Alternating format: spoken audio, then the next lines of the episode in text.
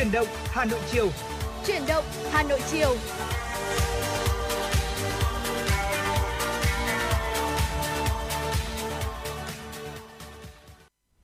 Xin được chào đón quý vị và các bạn. Chúng ta cùng đến với chương trình Truyền động Hà Nội chiều được phát thanh trực tiếp trên tần số FM 96 MHz của Đài Phát thanh Truyền hình Hà Nội. Chúng tôi xin được chúc cho quý vị sẽ có những phút giây thư giãn thoải mái cùng với chương trình. Và trong buổi chiều ngày hôm nay, đồng hành cùng với Lê Thông đó chính là Bảo Trâm. Xin được chào Bảo Trâm.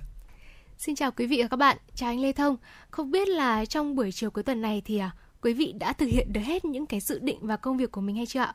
Và dù chúng ta có đang làm rất tốt công việc của mình hay là còn lo lắng về những vấn đề do dịch bệnh gây ra thì Bảo Trâm cũng luôn mong là quý vị sẽ sớm lấy lại một niềm tin, hy vọng rằng dịch bệnh của chúng ta sẽ qua nhanh để chúng ta có thể thành thơi quý vị nha. Dạ vâng, và thưa quý vị và các bạn thân mến, thành thơi để tận hưởng những ngày giãn cách cũng là cách mà chúng ta đang hướng về những điều tích cực nhất trong giai đoạn này. À, xin được cảm ơn Bảo Trâm với lời nhắc nhở vừa rồi và quý vị ạ. Ở trong buổi sáng ngày hôm nay chúng ta biết là có một sự kiện mà tất cả mọi người đều biết, đó chính là lễ khai giảng của thành phố Hà Nội cũng như là rất nhiều các địa phương khác thì được trực tiếp trên truyền hình và sóng phát thanh FM.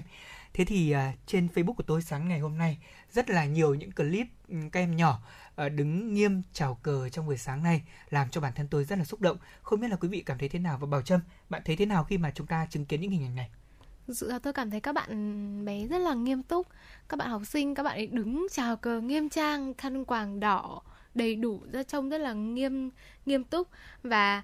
dù là chúng ta đang không được đứng dưới sân trường không được khai giảng theo đúng một cách như mọi năm nhưng mà rõ ràng là bầu không khí của một năm học mới luôn sẵn sàng. Và nhân đây thì bảo trang và lê thông cũng xin chúc các bạn học sinh sẽ có một năm học mới đầy thuận lợi và gặt hái được nhiều thành công. Vâng, và chúng ta cũng hy vọng rằng là trong năm học mới với nhiều khó khăn thử thách như thế này thì tất cả các ờ, thầy cô giáo cùng với các em học sinh chúng ta sẽ có một năm học uh, gọi là hoàn thành thật tốt những nhiệm vụ của năm, đặc biệt là sẽ có những bài làm, những bài thi thật là thoải mái và quan trọng hơn cả là chúng ta phải bảo đảm an toàn phòng chống dịch bệnh đúng không ạ? Và bây giờ thì chúng tôi cũng xin được nhắc quý vị những cách thức để quý vị có thể tương tác trực tiếp cùng với chương trình. Đầu tiên là thông qua số hotline 024 3773 6688 và trên trang fanpage chính thức của chúng tôi, Chuyển động Hà Nội FM96 cũng luôn sẵn sàng chờ đón những yêu cầu âm nhạc của quý vị trong buổi chiều nay cũng như là những thông tin mà quý vị mong muốn cung cấp đến chương trình. Quý vị thân mến, bây giờ thì à, chúng ta sẽ bắt đầu chương trình ngày hôm nay với một ca khúc Tình xa lúc ban chiều qua tiếng hát của KIMC quý vị nhé.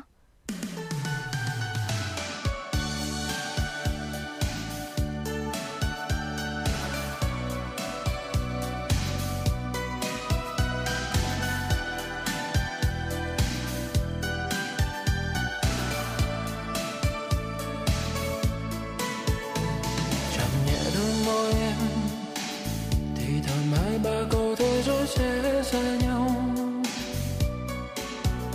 này yêu đối cho ai xem, chớp mắt phố xa thiếu vắng ai đó đi màu. một lần anh thương em ngàn lần mãi sao mong em hạnh phúc nơi xa là điều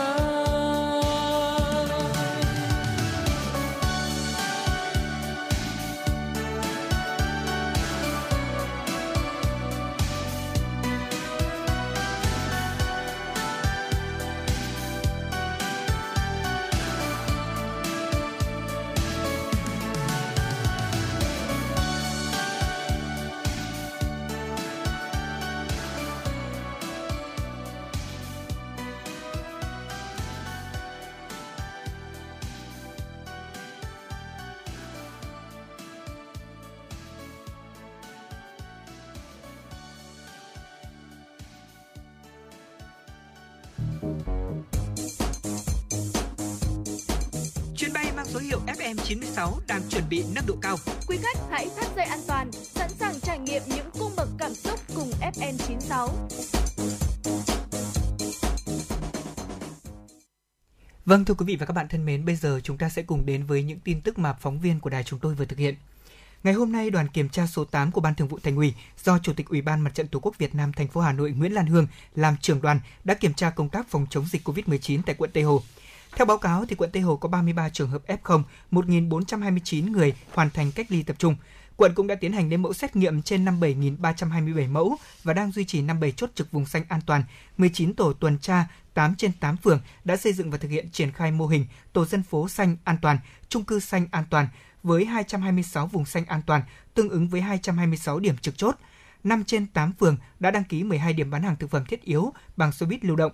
Phát biểu kết luận tại buổi làm việc, Chủ tịch Ủy ban Mặt trận Tổ quốc Việt Nam thành phố Nguyễn Lan Hương đề nghị quận Tây Hồ cần tiếp tục thực hiện nghiêm chỉ đạo của thành phố Hà Nội với tinh thần ai ở đâu ở đó. Cùng với đó, quận vừa phòng chống dịch bệnh, vừa bảo đảm sản xuất kinh doanh, chăm lo đời sống của người dân trong tình hình mới. Chủ tịch Ủy ban Mặt trận Tổ quốc Việt Nam thành phố cũng đề nghị lãnh đạo quận Tây Hồ thường xuyên kiểm tra, ra soát công tác phòng chống dịch từ cơ sở, kiện toàn ban chỉ huy phòng chống dịch COVID-19 các cấp và hoàn thiện quy chế làm việc, củng cố kỹ năng bản lĩnh và cách xử lý tình huống của cán bộ cơ sở, nêu cao vai trò trách nhiệm của người đứng đầu, cán bộ đảng viên tham gia trực chốt phòng chống dịch bệnh và bảo đảm an sinh xã hội trên địa bàn. Ngày hôm nay, Thành đoàn Hội Sinh viên Việt Nam thành phố Hà Nội cho biết, chưa đầy một tuần phát động, chương trình kêu gọi tình nguyện viên hỗ trợ chống dịch tại các tỉnh, thành phố phía Nam và trên địa bàn thành phố Hà Nội đã ghi nhận gần 5.000 lượt tình nguyện của sinh của thủ đô đăng ký tham gia. Cụ thể là số lượng tình nguyện viên đăng ký tham gia phòng chống dịch tại các tỉnh, thành phố phía Nam là 1.404 lượt đăng ký, trong đó có 805 tình nguyện viên là sinh viên, giảng viên, cựu sinh viên các trường đại học, cao đẳng, khối ngành y dược, 599 tình nguyện viên là đoàn viên sinh viên thanh niên thuộc nhiều lĩnh vực khác đang sinh sống trên địa bàn thành phố. Tại các khu vực trên địa bàn thành phố Hà Nội có 3.160 lượt đăng ký, trong đó có 1.120 tình nguyện viên là sinh viên, giảng viên, cựu sinh viên các trường đại học cao đẳng khối ngành y dược, 2.040 tình nguyện viên là đoàn viên sinh viên thanh niên thuộc nhiều lĩnh vực khác đang sinh sống trên địa bàn Hà Nội. Phó Bí thư Thành đoàn, Chủ tịch Hội Sinh viên Việt Nam thành phố Hà Nội Trần Quang Hưng chia sẻ: Tình hình dịch COVID-19 còn rất nhiều khó khăn và thử thách, nhưng tuổi trẻ thủ đô với tinh thần thanh niên dấn thân, xung kích, tình nguyện và sáng tạo luôn sẵn sàng hăng hái tham gia công tác phòng chống dịch COVID-19 để chung tay cùng cả nước chiến thắng đại dịch, sớm đưa đất nước trở lại trạng thái bình thường mới. Với tinh thần nhường cơm xẻ áo, thương người như thể thương thân, bếp ăn không đồng của quận Tây Hồ trong những ngày vừa qua không chỉ bảo đảm phần ăn miễn phí mà còn đầy đủ về mặt dinh dưỡng, phong phú về khẩu phần. Bắt đầu triển khai từ ngày 25 tháng 8 tại 4 phường Nhật Tân, Phú Thượng, Xuân La, Yên Phụ với trung bình mỗi ngày hơn 800 suất ăn miễn phí. Cho đến nay, hàng nghìn suất ăn đã được chia sẻ đến những người lao động gặp khó khăn trong đại dịch COVID-19 cùng với lực lượng tuyến đầu phòng chống dịch trên địa bàn. Chính từ sự hiệu quả và tinh thần nhân văn của mô hình bếp ăn không đồng của quận đã lan tỏa, nhận được sự ủng hộ từ các đơn vị cá nhân trên địa bàn. Đơn cử như tri cục Thuế quận đã gửi tặng 1.500 quả trứng, 200 kg rau, quận đoàn trao tặng 1.200 quả trứng gà, đồng thời kết nối và tiếp nhận từ huyện đoàn Mê Linh hỗ trợ 3 tấn rau. Công ty Hương Việt Sinh cho tặng 400 túi mắm tép. Đội quản lý thị trường số 9 kết hợp cùng công ty xuất nhập khẩu Euroham hỗ trợ 2 tạ gạo, 500 quả trứng các nhà hảo tâm đã trao tặng 60 kg thịt lợn, 100 thùng mì tôm, 2 tấn gạo. Đặc biệt với mong muốn được tiếp lửa cho mô hình mang đậm tình người này, các đơn vị doanh nghiệp cá nhân và nhân dân của phường Tứ Liên đã hỗ trợ lương thực thực phẩm cho kho lương thực phường Tứ Liên trong thời gian tiếp tục thực hiện giãn cách xã hội để triển khai bếp ăn không đồng của phường này. Quý vị thân mến, số ca mắc mới từ 6 giờ đến 12 giờ ngày hôm nay trên địa bàn Hà Nội là 40 ca, trong đó có 29 ca tại khu cách ly, 10 ca tại khu phong tỏa và 1 ca tại cộng đồng – các ca mắc mới được phân bổ tại quận Thanh Xuân là 15 ca, quận Hai Bà Trưng là 7 ca, Thanh Trì 6 ca, Hoài Đức 5 ca, Hoàng Mai 2 ca, Đống Đa 2 ca, Ba Đình 1 ca, Đan Phượng 1 ca, Hoàn Kiếm 1 ca. Thuộc hai chùm ca bệnh là chùm F1 của các trường hợp ho sốt cộng đồng 39 và sàng lọc khu vực nguy cơ cao 1. Cộng dồn số mắc tại Hà Nội trong đợt dịch 4 này từ ngày 27 tháng 4 năm 2021 là 3.520 ca. Trong số đó, trong trong đó số mắc ghi nhận ngoài cộng đồng là 1.563 ca. Số mắc là đối tượng đã được cách ly là 1.957 ca. Thưa quý vị, vaccine Nanocovax đã được thực hiện các xét nghiệm quan trọng để đánh giá tính sinh miễn dịch. Đây là khả năng của học viện, đây là khẳng định của học viện Quân y, đơn vị tham gia nghiên cứu thử nghiệm vaccine này do công ty cổ phần sinh sinh học dược Nanogen đăng ký và sản xuất. Học viện Quân y khẳng định là đã thực hiện những xét nghiệm quan trọng để đánh giá tính sinh miễn dịch của sản phẩm và tin tưởng rằng sau khi vaccine này được cấp phép tại Việt Nam sẽ chủ động hơn về vũ khí trong phòng chống dịch bệnh. Đây cũng là khẳng định của Thiếu tướng Phó Giáo sư Tiến sĩ Nguyễn Viết Lượng, Chính ủy Học viện Quân y Bộ Quốc phòng, đơn vị tham gia nghiên cứu thử nghiệm trong cuộc phỏng vấn với báo chí gần đây. Trong cuộc trao đổi này, thì Phó Giáo sư Tiến sĩ Nguyễn Viết Lượng đề cập sâu về bốn xét nghiệm quan trọng để đánh giá tính sinh miễn dịch của vaccine Nanocovax, một trong các nội dung Hội đồng Tư vấn yêu cầu bổ sung và cập nhật thông tin. Phó giáo sư tiến sĩ Nguyễn Viết Lượng cũng cho biết là tính sinh miễn dịch của vaccine này đạt 57,56 U trên ml. CDC Hà Nội vừa niêm yếp danh bạ đường dây nóng của COVID-19 trên địa bàn thành phố để giúp người dân giải đáp các thắc mắc, các vấn đề liên quan đến y tế, tiếp nhận phản ánh, khai báo y tế, cấp cứu trong mùa dịch. Trong danh bạ này có đường dây nóng của Bộ Y tế, Sở Thông tin và Truyền thông Hà Nội – mạng lưới thầy thuốc đồng hành do Sở Y tế Hà Nội và Hội Thầy thuốc trẻ Việt Nam phối hợp triển khai nhằm huy động nguồn lực xã hội, tư vấn người nhiễm hoặc có nguy cơ bao mắc COVID-19 tại cộng đồng, hỗ trợ tăng cường cho ngành y tế Hà Nội. Số điện thoại của kiểm dịch y tế tại sân bay Nội Bài là 091 686 5570. Bệnh viện Đa khoa Đống Đa là 0248 5822 392. CDC Hà Nội là 096 908 2215 và số 0949 396 115 và số điện thoại y tế của 30 quận huyện thị xã và các xã phường thị trấn. Qua kênh tiếp nhận trên, người dân có thể phản ánh những sai phạm trong công tác phòng chống dịch, việc chấp hành các biện pháp phòng chống dịch trong cộng đồng, nguy cơ tiếp xúc các ca bệnh xuất hiện trong cộng đồng và thông tin không đúng sự thật. Vâng thưa quý vị, đó là những thông tin mà phóng viên của chương trình vừa cập nhật trong đầu giờ chiều nay. Chúng tôi vẫn còn rất nhiều những thông tin mà các phóng viên của Đài Phát thanh Truyền hình Hà Nội thực hiện trong suốt 120 phút phát sóng trực tiếp của chương trình. Quý vị chúng ta quan tâm hoặc là có những thông tin phản ánh có thể liên hệ trực tiếp về hotline lúc này, đó là 024 3773 6688 hoặc là trên fanpage của chương trình Truyền động Hà Nội FM 96. Tất cả những thông tin và những yêu cầu âm nhạc của quý vị sẽ được chúng tôi đáp ứng trong thời lượng phát sóng trực tiếp này. Ờ, và thưa quý vị và các bạn thân mến ạ, trong thời điểm chúng ta đang cùng với toàn cả nước thực hiện giãn cách xã hội thì thành phố Hà Nội đặc biệt là những người dân ở khu vực nội thành thì cũng đã có những cách để thích ứng nhanh với tình hình này. Một trong số đó mà chúng ta có thể dễ dàng nhận thấy đó là việc nhiều hộ gia đình đã thực hiện việc là tự cung tự cấp uh, những thực phẩm sạch tại gia đình của mình. Ví dụ như là họ đã tự uh, làm những dàn uh, rau trồng tại các sân thượng hay là ngay tại chính gia đình của mình thì mọi người cũng có thể làm nên những uh, mẻ giá đỗ rất là thơm ngon tại nhà. Thế thì tôi không biết là Bảo Trâm ạ, bạn đã bao giờ thực hiện việc uh, nuôi cũng như là đặc biệt là nuôi những con vật này hay là ví dụ như là bạn cũng có thực hiện trồng rau tại nhà của mình bao giờ chưa? Thực ra là tôi cũng có một đôi lần Ờ, không biết là anh Lê Thông còn nhớ bộ phim Secret Pretty của Hàn Quốc không ạ? Ừ. Ở trong bộ phim đó thì có một cái trend đó chính là trồng cái củ uh, hành tây vào trong một cốc nước và một tuần sau nó sẽ ra cái ngọn hành ở Đúng trên rồi. đấy ạ. Thì tôi cũng có trồng và nhờ cái củ uh, hành tây đấy mà tôi cũng phải có được ba bữa là nấu ăn nhờ vào à. cái số cái số hành mà mình tự tự, tự trồng ra. Vâng. Lúc đầu là chỉ nghĩ là một cái trend vui vui thôi, mình áp lên một là để uh, vừa có cái chậu cây đấy là vừa để dạ. cho căn phòng của mình đẹp hơn rồi là trông uh, vừa là bắt chen. Và tôi cũng không ngờ là cuối cùng nó lại giúp tôi có được gia vị trong cái lúc mà hơi lười đi ra mua gia vị một chút. Dạ vâng. Thế thì không biết anh lê thông uh, có những cái trải nghiệm nào là mình cũng tự cung tự cấp rau sạch hoặc làm nuôi một con vật gì đấy trong nhà chưa ạ về vấn đề ví dụ như là nuôi trồng à, thì à, ở quê tôi ấy, thì à, tôi cũng là người thường xuyên làm. Thế nhưng mà khi ra đến Hà Nội này thì thưa quý vị là với căn phòng nó cũng không được rộng rãi cho lắm và không gian cũng không có nhiều thì tôi chỉ làm một cách giống như bảo trâm thôi. Ờ, quý vị có biết là củ khoai lang không ạ? Đấy, chúng tôi cũng sẽ tận dụng những củ khoai lang để trồng cho nó vui trong nhà mình tự trồng thôi. Thế nhưng mà tôi cũng đã gặp rất nhiều những người uh, có một trong số những sở thích đó là ươm trồng những loại cây trong chính căn nhà của họ để có thể giúp vừa cung cấp thực phẩm trong mùa dịch như thế này và cũng như là vừa giúp cho chúng ta cảm thấy tinh thần thoải mái hơn. Thì ngay bây giờ mời quý vị và các bạn chúng ta hãy cùng lắng nghe uh, cuộc trò chuyện cũng như là theo chân Lê Thông gặp gỡ một trong số những nhân vật như vậy. Chị là chị Thu Hà, ờ, một người dân đang sinh sống tại đường Hoàng Quốc Việt Hà Nội trong một cuộc trò chuyện cùng với Lê Thông. Chị Hà là một nhân viên truyền thông của một công ty tại Hà Nội. Bên cạnh thời gian dành cho công việc của mình, chị cũng là một bà nội trợ hiện đại và năng động. Đã vài tháng nay, kể từ khi bắt tay vào việc thực hiện hoàn thiện homestay riêng của gia đình tại đường Hoàng Quốc Việt, chị Hà đã tiến hành trồng một số loại rau. À, ban đầu thì về cơ bản là mình là xuất phát là một người rất là yêu thiên nhiên. Cái thứ hai nữa là ở cái thời buổi bây giờ mình chú trọng những cái gọi là an toàn về thực phẩm. Chính vì thế mà ngay từ ban đầu khi mà mình làm homestay á, mình chỉ nghĩ đến trồng trồng hoa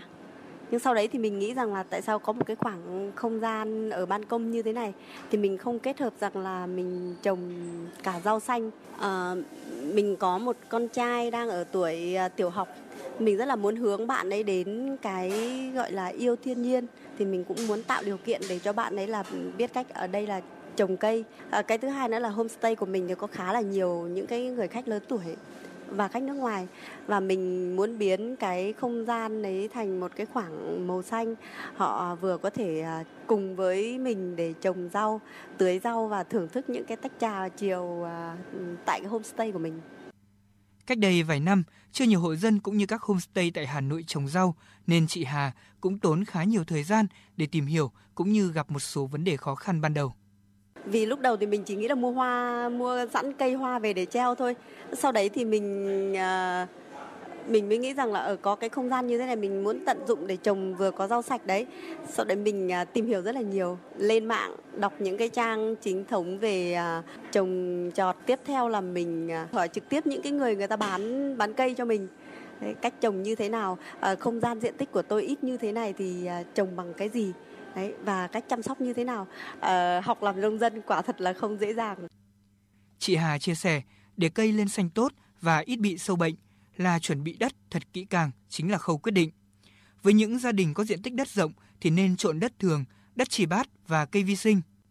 Sau mỗi mùa vụ phải đánh tơi đất, trộn với vôi bột, phơi khô từ một tuần đến một tháng để có thể phòng ngừa sâu bệnh. Còn đối với những gia đình không có nhiều diện tích trồng, chị Hà chia sẻ. Ban đầu thì mình thấy là ở cái không gian nhà mình á nó cũng nhỏ. Ban đầu thì khá là tham lam, nghĩ đến là ừ, cây củ quả. Sau đấy thì mình nghĩ cái mà đơn giản nhất cho cái người mới bắt đầu như mình á, mình chọn những cái cây nó khá là dễ một chút. À, thay vì phương pháp mà mọi người hay à, mua hạt về gieo thì mình lại à, mua con giống về để trồng sau đấy thì à, cũng học cái cách tự trồng mua giá thể về trồng à, mua con giống trồng và chăm sóc tất nhiên là cũng ưu tim một chút chỉ biết là ừ, mua giá thể về trồng cây xuống và tưới nước thôi à, sau đấy thì học thêm được một số cái cách như là mọi người cũng mách rằng là à, xay những cái củ quả thừa mà hoặc là bã cây mà mình mình không dùng đến gọi là một cách là tận dụng cái cái nguồn phân bón hữu cơ đấy à, cơ bản là mình thấy khá là hiệu quả Vườn của chị trồng nhiều loại rau khác nhau, quanh năm không lo thiếu. Từ mồng tơi, rau muống tới rau vụ đông như su hào, bắp cải. Tất cả đều ngon ngọt và ít sâu bệnh. À, đây là cái điều mà cái thành quả mà mình tự hào nhất khi trong cái homestay của mình. Mọi người à, ban đầu là mọi người chỉ thích thú khi được tưới cây, à, ngắm cây và chăm sóc. Nhiều người rất là thích à, chụp ảnh cùng với cái vườn rau xanh nhỏ nhỏ của mình. Sau đấy thì à, mọi người cũng hái vào và thưởng thức cơ bản là mọi mình thấy là mọi người rất là thích. À, nếu mà để hoàn toàn mọi người à, tận dụng rau xanh để ăn trong cái khoảng thời gian mọi người ở đấy thì có thể là không đủ. Thế nhưng mà để kết hợp hợp với những cái món ăn khác thì cái vườn rau xanh của mình khá là hữu ích trong mỗi một bữa ăn của mọi người. Và mình thấy cơ bản là mọi người phản ứng rất là tốt. Dạ vâng, như vậy là chúng ta đã thấy rằng là hành trình làm nông dân ở ngay tại à, thành phố có vẻ như là cũng không dễ dàng lắm. Thế nhưng mà chị Hà cũng đã vượt qua được những khó khăn đó và có thể biến homestay của mình thành những homestay mà uh, có màu xanh của rau. Đây cũng là điều mà tôi thấy rằng rất là thích thú ạ. Uh, quý vị có biết không, ở trên sân thượng của nhà tôi thì uh, có thể ngắm được cũng một phần bao quát của những khu, khu nhà xung quanh và tôi thấy rằng hầu như những nhà này thì đều đã tận dụng sân thượng của mình để có thể biến thành những giàn cây. Ờ, tôi thấy có những quả mướp trên sân thượng này. Tôi còn thấy là có những gia đình có những luống rau trên những thùng xốp. Nhìn rất là thích. Và lúc đó tôi chợt nghĩ ra rằng là đúng là trong khó khăn như thế này trong lúc mà dịch bệnh đang hoành hành thế này thì việc mà chúng ta làm những luống rau ngay tại sân thượng cũng là điều mà có vẻ như là rất là phù hợp đúng không Bảo Trâm? Đúng rồi anh Lê Thông ơi, một phần là chúng ta có thể vừa cung cấp cho mình được cái thực phẩm xanh sạch rẻ. Trong mùa dịch mà một phần khác thì đó cũng là một cái thú vui. Một hà hoạt động để có thể gắn kết gia đình giống như là chị Hà và con trai chị ấy. Có thể là hai mẹ con đã có cùng với nhau những cái giây phút uh, thư giãn sau giờ học thư giãn sau những cái ngày làm việc mệt mỏi bằng cái công việc là trồng rau rồi tưới cây. Uh, quý vị ơi nếu như trong ngày dịch như thế này mà quý vị đang cảm thấy mà đôi chút chúng ta có một chút buồn chán thì quý vị cũng có thể chọn uh, trồng cây chăm sóc cây cảnh trở thành một cái thú vui của mình. Dạ. Vâng, rõ ràng là đây cũng là một trong số những ờ, điều mà chúng tôi nghĩ rằng là rất thiết thực trong thời điểm dịch bệnh như thế này. Chúng ta có thể tham khảo để biến những không gian xanh của gia đình mình đến gần hơn với các thành viên trong gia đình. Đặc biệt là như chị Hà có chia sẻ, gia đình chị thì có một ờ, bé nhỏ đang học Đúng tiểu rồi, học tiểu học. và cách mà bố mẹ cùng với con làm vườn ngay tại sân thượng của nhà mình có lẽ là điều mà chúng ta cũng nên khuyến khích đúng không ạ? Vâng đó, tôi nghĩ đó cũng là một cách để dạy cho các bạn nhỏ có được cái tính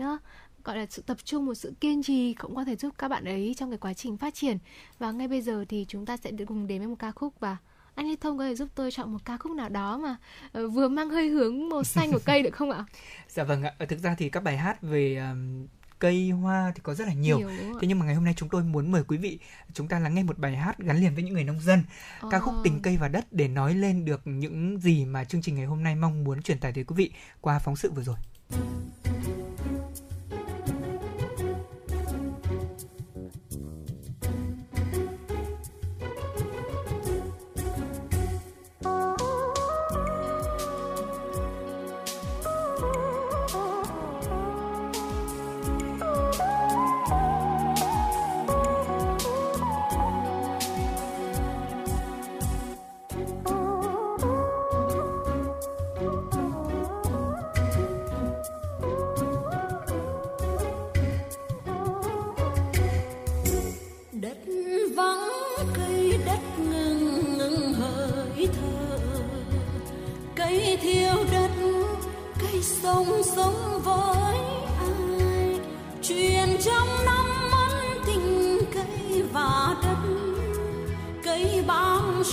show.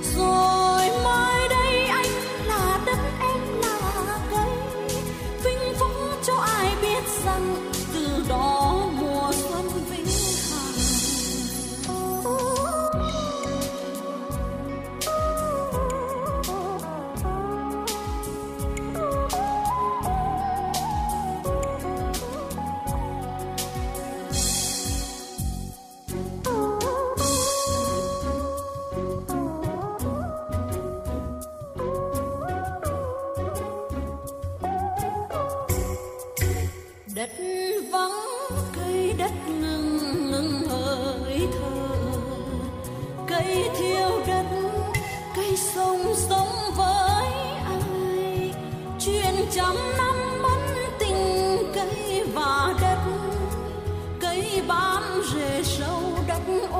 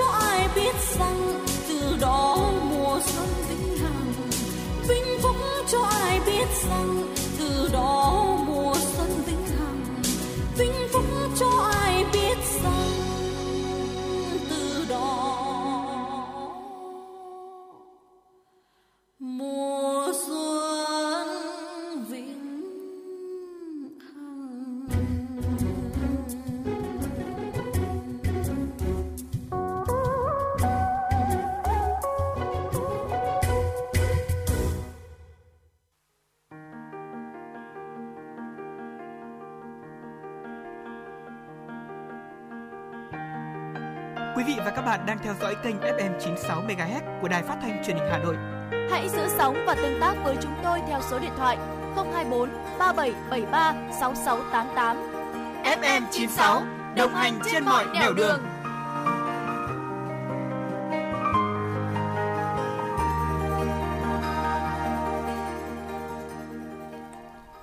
Quý vị thân mến, chúng ta vừa lắng nghe tiếng hát của ca sĩ Anh Thơ với ca khúc Tình cây và đất. Còn bây giờ thì Lê Thông cùng với Bảo Trâm xin được tiếp tục truyền đến cho quý vị những thông tin mới mà phóng viên của chương trình vừa cập nhật.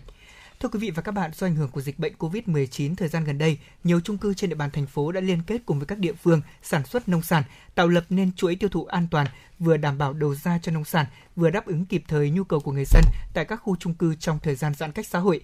Trong tình hình Hà Nội đang thực hiện giãn cách hạn chế đi lại thì việc thu gom đơn mua nông sản sẽ giúp cho người dân tại các khu chung cư nơi có mật độ dân cư cao đáp ứng được nhu cầu lương thực thực phẩm, tiếp cận được với các sản phẩm có nguồn gốc xuất xứ rõ ràng, hạn chế di chuyển, đảm bảo quy định về phòng chống dịch bệnh. Sở Công Thương thành phố Hà Nội cho biết, dù Hà Nội đang thực hiện giãn cách xã hội nhưng đến nay không xảy ra tình trạng thiếu hàng cục bộ dù sức mua tăng khoảng 30%, hàng hóa vẫn đảm bảo nguồn cung cho người dân. Sở cũng sẽ tiếp tục cung cấp cho các hệ thống phân phối các doanh nghiệp có nguồn cung thiết yếu của các tỉnh, thành phố và Hà Nội để các doanh nghiệp chủ động kết nối nguồn cung, tăng lượng hàng hóa phục vụ nhân dân. Đồng thời, các địa phương tại Hà Nội khẩn trương xây dựng, triển khai phương án hỗ trợ tiêu thụ sản phẩm nông sản và thực phẩm cho nông dân.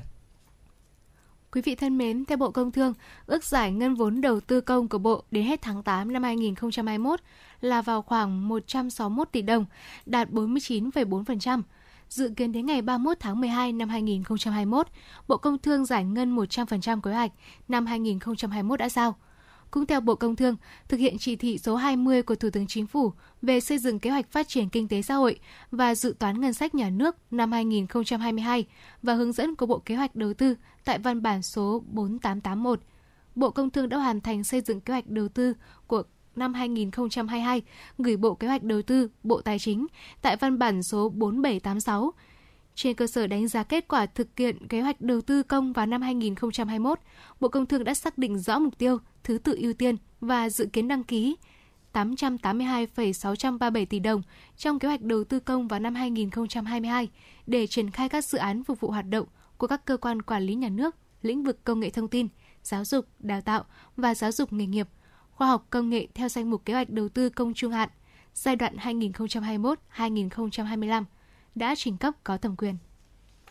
Một năm học đặc biệt đã được khởi động tại 57 trên 63 tỉnh thành phố theo hình thức chưa từng có trong tiền lệ, bởi vậy đã để lại những ấn tượng rất riêng. Xóa nhòa khoảng cách giữa khai giảng trực tuyến và trực tiếp, chương trình chung của toàn thành phố, ngoài phần lễ còn có nhiều hoạt động văn nghệ chào mừng. Với từng nhà trường, khai giảng còn là buổi sinh hoạt đầu năm, triển khai nhiều nhiệm vụ quan trọng của năm học mới. Không cờ hoa biểu ngữ, lễ khai giảng ở trường Trung học cơ sở Nguyễn Tri Phương nhỏ gọn trong khu vực trường quay. Thiệt thòi lớn nhất là học sinh đầu cấp khi các em chưa quen trường lớp, gặp gỡ thầy cô. Để thầy trò sớm rút ngắn khoảng cách, năm học mới đã được khởi động bằng nhiều hình thức hoạt động trực tuyến hấp dẫn. Tiếng chống trường rền vang trên những ngôi trường số, chính thức mở ra một năm học đặc biệt. Ấn tượng đầu tiên là lễ khai giảng trực tuyến chưa từng có trong tiền lệ.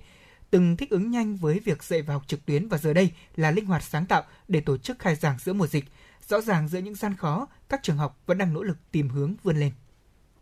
Năm học mới học bằng hình thức trực tuyến, nhưng nhiều học sinh vẫn đang gặp khó khăn do thiếu điện thoại thông minh máy tính. Thiếu thiết bị học online cho con là tình trạng chung của nhiều gia đình lao động tự do trong thời gian này.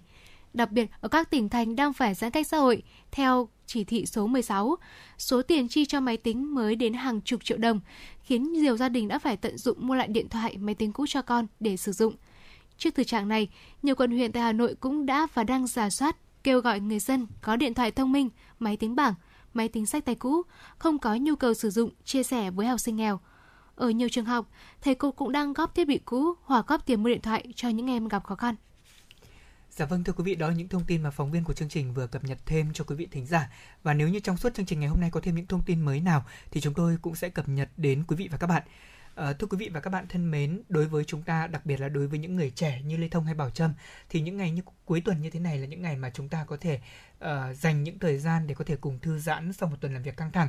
Thế nhưng mà có một điều đặc biệt là trong suốt quãng thời gian giãn cách thì việc thư giãn trở nên khó khăn hơn, đặc biệt là trong việc tìm kiếm những nguồn để có thể là chúng ta chia sẻ cảm xúc với nhau. Nếu như thông thường thì trong những ngày cuối tuần tôi sẽ cùng với những người bạn của mình tới các quán xá cà phê Cà đúng phê, không ạ? đúng Vâng. ạ. Chúng ta ngồi tâm sự với nhau về những câu chuyện tình cảm hay là những câu chuyện trong ờ, vấn đề mà đi làm rồi những câu chuyện mà từ nhà ra ngõ chẳng hạn. Thế thì trong thời gian giãn cách như thế này chỉ còn cách là chúng ta bầu bạn với những chiếc smartphone. Thế không biết là đối với Bảo Trâm thì trong những ngày cuối tuần giãn cách thế này thì Trâm thường lựa chọn hoạt động nào? Với Bảo Trâm thì uh, Bảo Trâm rất là yêu thích cái việc chúng ta lướt TikTok hoặc lướt Facebook. Với một người thuộc thế hệ Gen Z như Bảo Trâm thì có vẻ như là cái việc bị phụ thuộc vào mạng xã hội thì nhiều hơn rất là nhiều. Do vậy mà uh, những cái trang mạng xã hội như là Instagram, Facebook hay là TikTok nó cũng giúp mình giải tỏa một phần nào. Nhưng mà đúng nhanh Lê Thông vừa chia sẻ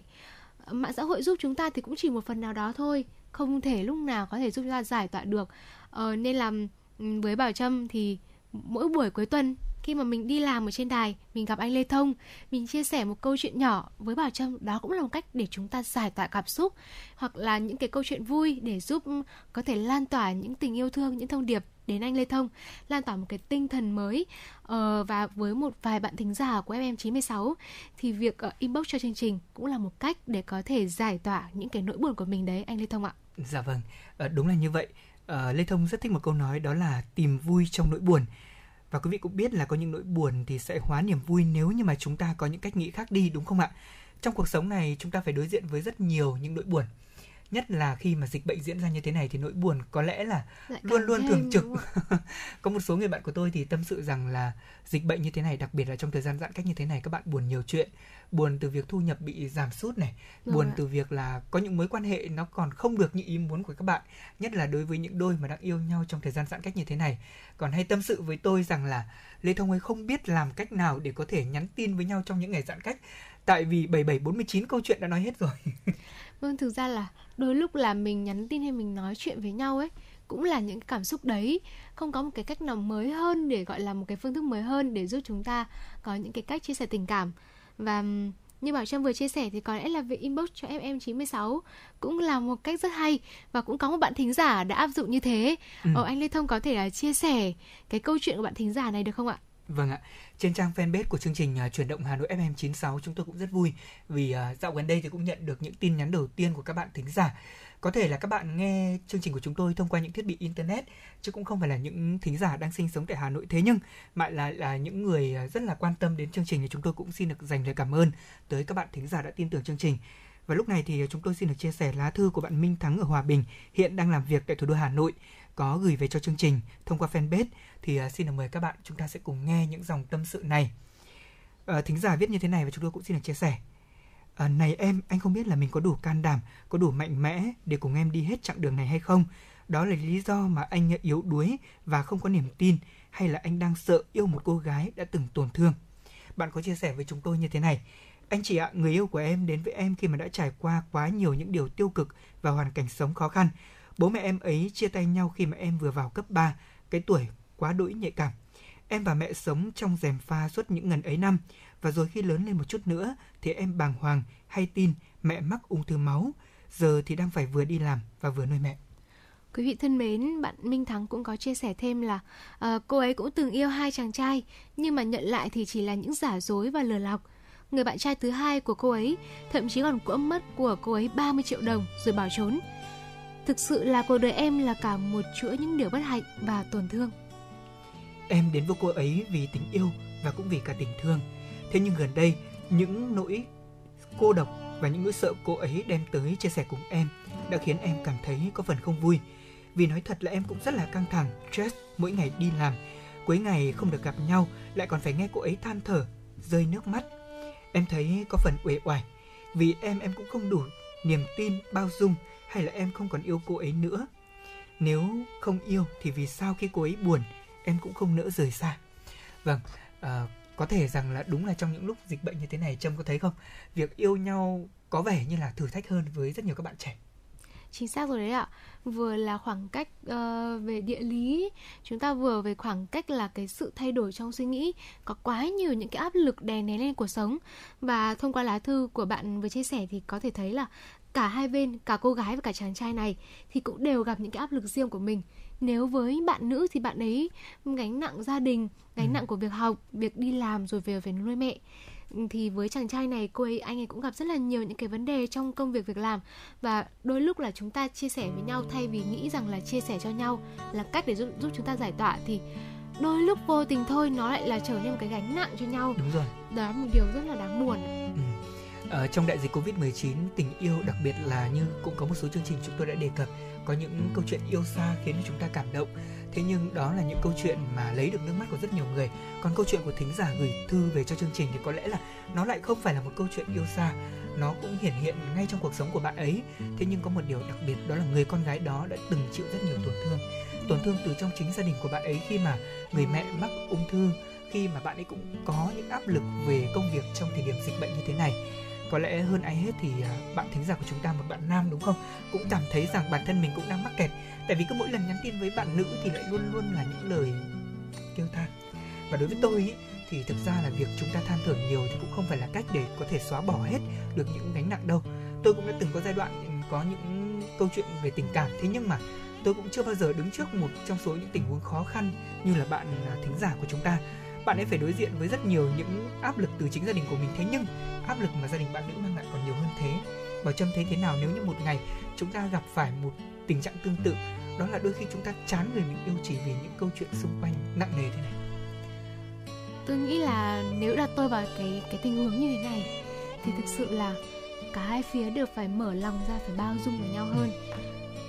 Mỗi người cần phải tự hiểu và tự ý thức được là bây giờ mình cần phải kìm hãm lại chàng trai trong câu chuyện này có thể là anh có thể là suy nghĩ thoáng một chút. À, và anh ấy có thể nghĩ rằng là hy vọng là hôm nay bạn nghe được thì thì bảo trâm hy vọng là cái cách của mình có thể giúp hai bạn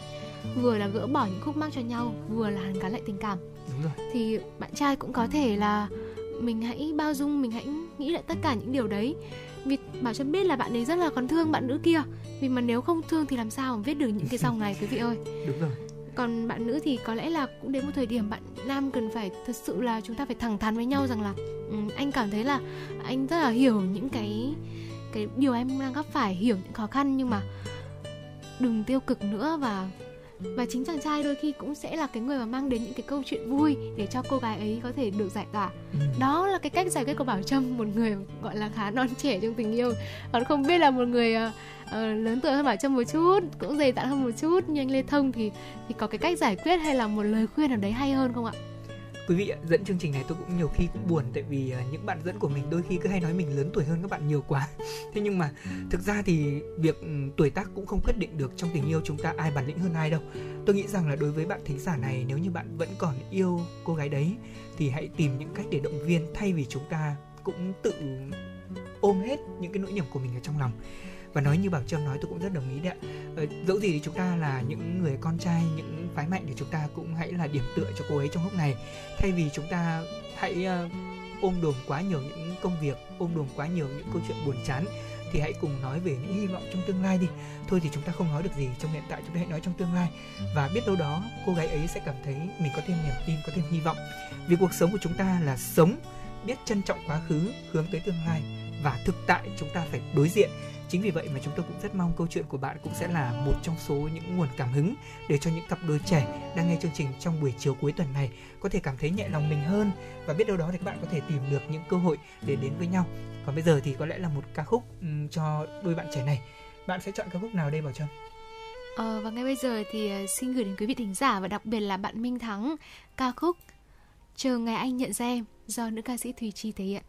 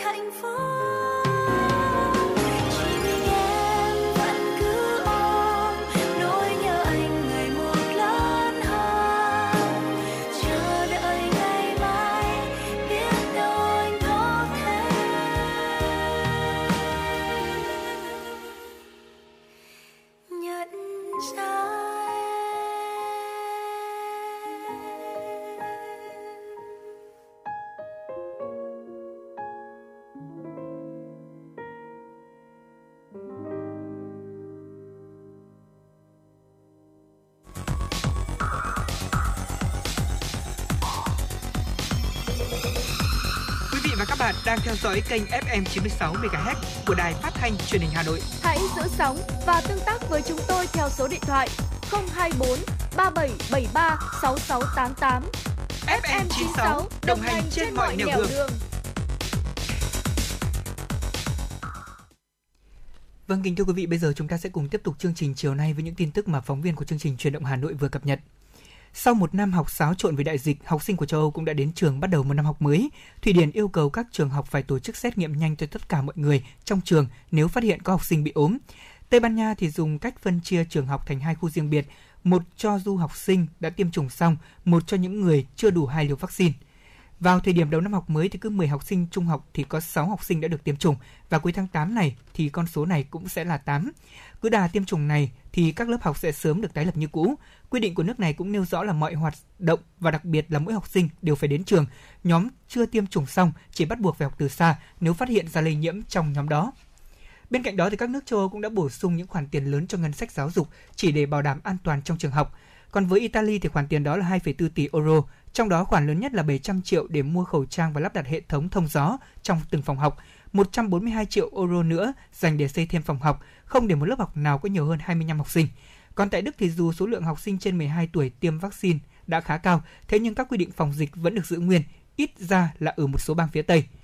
Học sinh và giáo viên bắt buộc phải mang khẩu trang khi vào lớp, mỗi tuần phải xét nghiệm 2 lần, trừ những ai đã tiêm chủng đầy đủ hoặc đã bình phục thì mới có thể được miễn xét nghiệm. Quý vị thân mến, Philippines đang phải đối mặt với làn sóng dịch tồi tệ nhất khi số ca mắc hàng ngày liên tục đạt mức cao kỷ lục. Ngày hôm qua thì nước này đã ghi nhận hơn 20.000 ca mắc mới. Tổng số ca mắc COVID-19 tại Philippines đã vượt ngưỡng 2 triệu ca. Giới chức y tế Philippines dự báo rằng số ca nhiễm sẽ tiếp tục tăng cho đến cuối tháng 9. Nguyên nhân chủ yếu là do biến thể Delta và Lambda đã dễ lây lan hiện đã xâm nhập vào Philippines. Trong số đó thì biến thể Delta là chủ yếu. Trước tình hình dịch này thì Philippines đã nâng mục tiêu số dân được tiêm chủng từ 70% lên tại lên 90% để đạt miễn dịch cộng đồng. Cho đến hết tháng 8 thì chỉ có khoảng 12,5% dân số của Philippines đã được tiêm chủng đầy đủ cả hai liều vaccine COVID-19. Xét nghiệm nước thải có thể báo trước thời điểm bùng dịch COVID-19 một tháng. Đây là kết quả nghiên cứu của các nhà khoa học Ấn Độ. Các nhà khoa học nước này cho biết có những bệnh nhân COVID-19 không có triệu chứng nên rất khó dự đoán mô hình lây lan. Do vậy, họ đã tiến hành phân tích nước thải ở một số thành phố của Ấn Độ. Từ sự xuất hiện của virus trong nước thải, họ có thể đưa ra dự báo về làn sóng dịch tiếp theo, ít nhất là trước 30 ngày. Những phân tích này cũng được đánh giá là hữu ích trong việc xác định các biến thể mới, chẳng hạn như biến thể Delta đang lây lan nhanh trên toàn cầu. Tiến sĩ Ripat Singh Kaipap, Viện Y khoa Trung Ấn Ấn Độ chia sẻ, có những bệnh nhân COVID-19 không có triệu chứng thế nhưng virus thì không giấu được trong nước thải và công việc của chúng tôi là tìm hiểu, phân tích và đưa ra những dự báo. Quý vị thân mến, tại Indonesia, tỷ lệ tử vong do COVID-19 ở trẻ em đã tiếp tục tăng cao nhất thế giới, hiện đã lên mức là 2%, trong khi mức trung bình của toàn cầu là 0,3%. Indonesia hiện có 1.300 trẻ tử vong do COVID-19.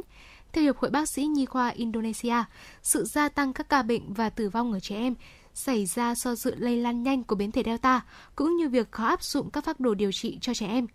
Trước tình hình này, giới chức y tế Indonesia đã yêu cầu các bậc cha mẹ đưa trẻ em tới bệnh viện kịp thời ngay khi mắc COVID-19, đồng thời khuyến khích cha mẹ có con từ 12 đến 17 tuổi đưa các em đi tiêm phòng vaccine.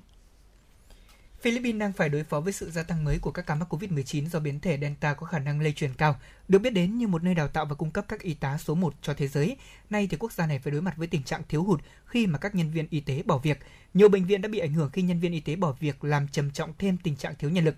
Theo Hiệp hội các bệnh viện tư nhân của Philippines thì vào năm 2020, khoảng 40% y tá của nước này tại các bệnh viện tư nhân đã nghỉ việc. Gần đây, trung tâm y tế lúc của bệnh viện tư nhân lớn cũng đã phải gặp tình trạng tương tự khi mà những nhân viên y tế xin nghỉ việc, làm trao đảo hệ thống chăm sóc sức khỏe của bệnh viện vào đúng thời điểm số người nhập viện tăng cao chưa từng có. Các nhân viên y tế của Philippines gần đây thậm chí đã bày tỏ sự thất vọng bằng cách xuống đường biểu tình yêu cầu giải quyết các quyền lợi trong bối cảnh đại dịch. Ông Elwin Pacheco, Chủ tịch Hiệp hội Bác sĩ Thận Quốc gia, Liên minh Nhân viên Y tế Philippines nêu ý kiến, nếu chúng tôi là anh hùng đối với các bạn, tại sao đã một năm rồi chúng tôi vẫn ở đây, trên đường phố để kêu gọi các quyền lợi trong đại dịch COVID-19? Quý vị thân mến, tiếp theo là những thông tin về thời tiết. Cập nhật vào lúc 4 giờ 30 phút của chiều nay, ngày mùng 5 tháng 9 của năm 2021 thì Hà Nội sẽ có mây, có lúc có mưa rào và rông, gió đông nam cấp 2, cấp 3. Trong mưa rông có khả năng xảy ra lốc, xét và gió rất mạnh. Nhiệt độ cao nhất là từ 30 đến 33 độ, có nơi trên 33 độ và thấp nhất là từ 25 đến 27 độ. Không biết là ngày hôm nay khi mà anh Lê Thông ra đường thì anh có cái cảm nhận gì về thời tiết không ạ? Ừ. Ờ, nếu như buổi sáng nay quý vị biết là trong ngày khai giảng thì cũng đã có những cơn mưa thật to thì trong chiều nay khi mà Lê Thông đến Đài Phát thanh Truyền hình Hà Nội làm việc thì à, thời tiết đã đẹp hơn rất là nhiều. Không khí không oi nóng, bầu trời quang đãng, xanh mát và chúng tôi cũng hy vọng rằng là đây cũng sẽ là à, một trong số những điều mà quý vị thính giả cảm thấy thoải mái trong buổi chiều cuối tuần này. Chúng ta có thể à, tận dụng tình trạng thời tiết như thế này để có thể phơi phóng đồ của mình nhanh nhất để tránh những trường hợp là đồ bị ẩm mốc quý vị nhé. Đây cũng là những thông tin về tình hình thời tiết mà chúng tôi cập nhật thêm cho quý vị trong chiều nay. Và như quý vị cũng biết thì à, trong buổi sáng nay, lễ khai giảng năm học mới trên toàn thành phố cũng như là cả nước cũng đã được diễn ra một cách trang nghiêm và thành công. Ở thành phố Hà Nội có rất nhiều những câu chuyện đẹp, có rất nhiều những hình ảnh đẹp về lễ khai giảng mà chúng tôi cũng đã chia sẻ trên fanpage của truyền động Hà Nội FM96 cùng với các nền tảng khác của Đài Phát thanh Truyền Hà Nội. Tuy nhiên câu chuyện mà ngay bây giờ Lê Thông cùng với Bảo Trâm muốn chia sẻ cho quý vị đó là việc học tập online diễn ra trong thời điểm này làm thế nào để có thể giúp cho các con của mình học online hiệu quả nhất thì chúng tôi cũng xin được tổng hợp từ những ờ, chia sẻ, những phân tích của các chuyên gia một cách ngắn gọn để quý vị phụ huynh có thể lưu tâm. Quý vị thân mến, đầu tiên là với vấn đề chuẩn bị bài mới trước khi đi học. Học trực tuyến hay là còn gọi theo là học theo phương pháp ờ, truyền thống thì có thể thấy đều đòi hỏi các bạn nhỏ thì cần phải chuẩn bị bài mới để có thể khái quát được chương trình học, xem phần kiến thức nào mà con cần tập trung. Cha mẹ thì hãy rèn luyện cho con những cái thói quen này trước khi mà mở video học tập – Tuy nhiên ở cách học online với những nội dung chưa hiểu thì con có thể tua đi tua lại bài giảng để học đến khi hiểu hoàn toàn nội dung kiến thức của buổi học ngày hôm đó. Dạ vâng, bên cạnh đó thì một không gian yên tĩnh cũng là yếu tố quyết định để giúp cho việc tập trung học của con trở nên hiệu quả hơn. Sự yên tĩnh của căn phòng sẽ giúp cho con của quý vị có thể lắng nghe cũng như tập trung nhiều hơn vào bài giảng của thầy cô thông qua hệ thống internet. Và đây tôi nghĩ rằng cũng là một à, trong số những điều mà quý vị nên lưu ý ạ có một số những em nhỏ thì hay nói và hay truyền đạt với nhau rằng là tớ thì khi mà học phải có một chút tiếng động thì tớ mới tập trung được. Thế nhưng sự thật thì lại không phải là như vậy. Việc đó chỉ là một trong số những trường hợp, gọi là, cá biệt thôi. Chứ còn ờ, trong môi trường học tập, dĩ nhiên việc yên tĩnh sẽ giúp cho sự tập trung của chúng ta được cao hơn, đúng không nào? Chính xác rồi đấy ạ. Một vấn đề nữa mà có lẽ là luôn luôn cần khi mà chúng ta học tập online, đó là việc đường truyền internet cần phải ổn định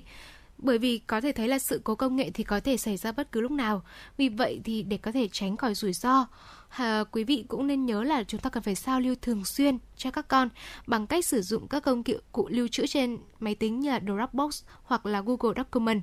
Đồng thời có thể tiếp tục việc học trước đó từ điện thoại hoặc máy tính bảng nếu cần. Vâng, bên cạnh đó một vấn đề mà truyền động Hà Nội cũng đã từng có lần trò chuyện với quý vị rồi, đó là vấn đề hướng dẫn cho các con sử dụng mạng internet an toàn thì đây cũng là một trong số những kỹ năng mà cha mẹ có lẽ là chúng ta cũng nên lưu tâm. Sẽ rất là hữu ích nếu như mà có một vài quy tắc chung hoặc chỉ dẫn chung cho các em nhỏ khi sử dụng internet. Ví dụ như là các con cần phải tử tế với bạn bè ở trên mạng này, kiểm tra cài đặt riêng tư, bảo vệ mật khẩu an toàn của mình. Nếu con thấy bất cứ thứ gì trên mạng mà không thích hoặc khiến cho con khó chịu thì hãy có thể là nhắc các con nên chia sẻ vấn đề đó với cha mẹ của mình.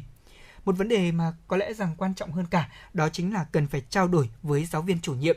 như quý vị biết thì việc học trực tuyến là phương án tạm thời trong thời gian phòng chống dịch bệnh. Thế nhưng đây cũng là một cơ hội để cha mẹ của chúng ta có thể gần gũi hơn với các thầy cô thông qua những cuộc trò chuyện trên mạng internet. Khi phụ huynh trao đổi với giáo viên chủ nhiệm thì chúng ta hãy nắm chắc được hơn khoảng kiến thức mà các con của mình cần phải học, cần phải bổ sung và cách các con tiếp thu như thế nào để từ đó là chúng ta đưa ra những lời khuyên để giúp các con chấn chỉnh việc học của mình tốt hơn. Điều này cũng sẽ giúp cho các bậc phụ huynh và giáo viên có thể đưa ra phương án thích hợp để có thể điều chỉnh cách dạy học cho trẻ. Và đây cũng là những tip mà tôi nghĩ rằng là đối với những phụ huynh và các bé mà chúng ta mới bắt đầu vào học online đầu tiên, nhất là những em đầu cấp ví dụ như là lớp 1 chẳng hạn thì chắc chắn là bố mẹ cũng vất vả hơn nhiều. Còn đối với những anh chị em là sinh viên, là học sinh trung học phổ thông thì việc học có lẽ bây giờ đã là thành một nề nếp, một thói quen tự giác trên môi trường mạng rồi. Bảo Trâm có một lời nhắn gửi nào đến các bạn học sinh, các thầy cô giáo cũng như là các quý vị phụ huynh đang nghe chương trình của chúng ta để làm sao họ có thể có được ờ, một động lực tốt nhất cho năm học mới ạ?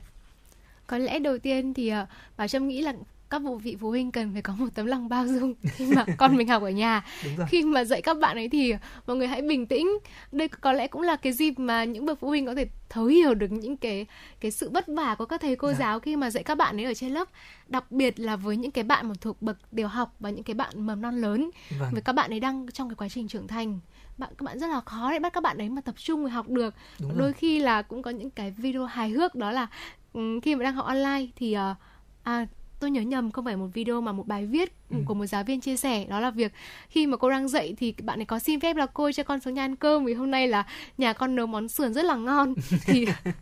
có lẽ là đầu tiên các vị phụ huynh cần phải giữ cho con như mà chúng ta vừa chia sẻ một cái không gian yên tĩnh rồi. rồi là chúng ta cần phải uh, chăm sóc giáo dục con tốt uh, nhiều hơn. Bởi vì đây có lẽ cũng là cái khoảng thời gian mà để giúp cả gia đình mình gắn kết. Vì vậy mà những cái buổi học ở nhà mà khi mà có bố mẹ hướng dẫn thì quý vị phụ huynh cần phải bình tĩnh. Hãy biến nó thành một buổi học thật sự chứ đừng biến thành một cái buổi mà có thể gây áp ừ. lực quá nhiều với con em của mình Vâng, xin cảm ơn Bảo Trâm với những chia sẻ vừa rồi. Đó cũng là tôi nghĩ rằng là cũng là một phần tâm sự của Bảo Trâm vì bạn chắc chắn là cũng đã từng có một khoảng thời gian học bài ở nhà với sự kèm cặp của bố mẹ chúng ta cảm thấy là đôi khi nó có một phần áp lực nặng hơn đúng không?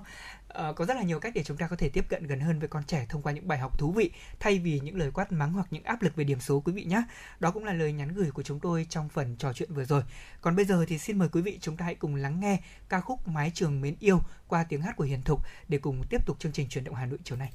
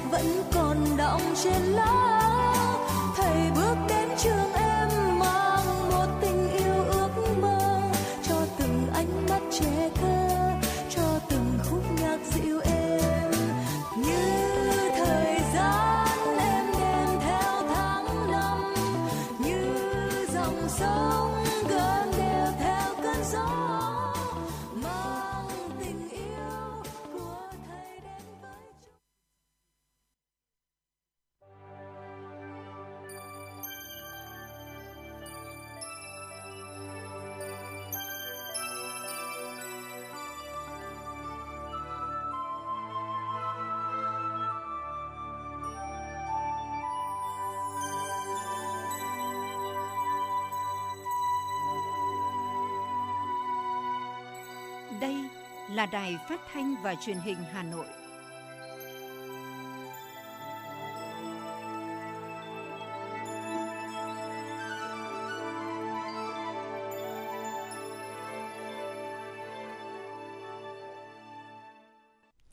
Quý vị và các bạn thân mến, quý vị và các bạn đang theo dõi chương trình Truyền động Hà Nội chiều của Đài Phát thanh Truyền hình Hà Nội. Chương trình cũng đang được phát trực tuyến trên trang web hanoitv.vn.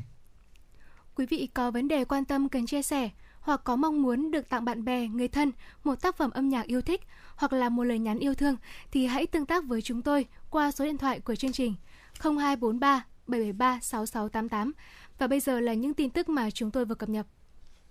Ban Thường vụ Thành ủy Hà Nội đã ban hành công văn về tăng cường phân công cán bộ, đảng viên tham gia phòng chống dịch COVID-19 trong tình hình mới. Công văn nêu rõ, thời gian vừa qua, các cấp ủy Đảng, chính quyền, mặt trận Tổ quốc, các tổ chức chính trị xã hội, lực lượng vũ trang và nhân dân thủ đô đã chung sức đồng lòng có rất nhiều cố gắng nỗ lực nhằm kiểm soát sự lây lan của dịch COVID-19 trên địa bàn thành phố, thu được một số kết quả tích cực.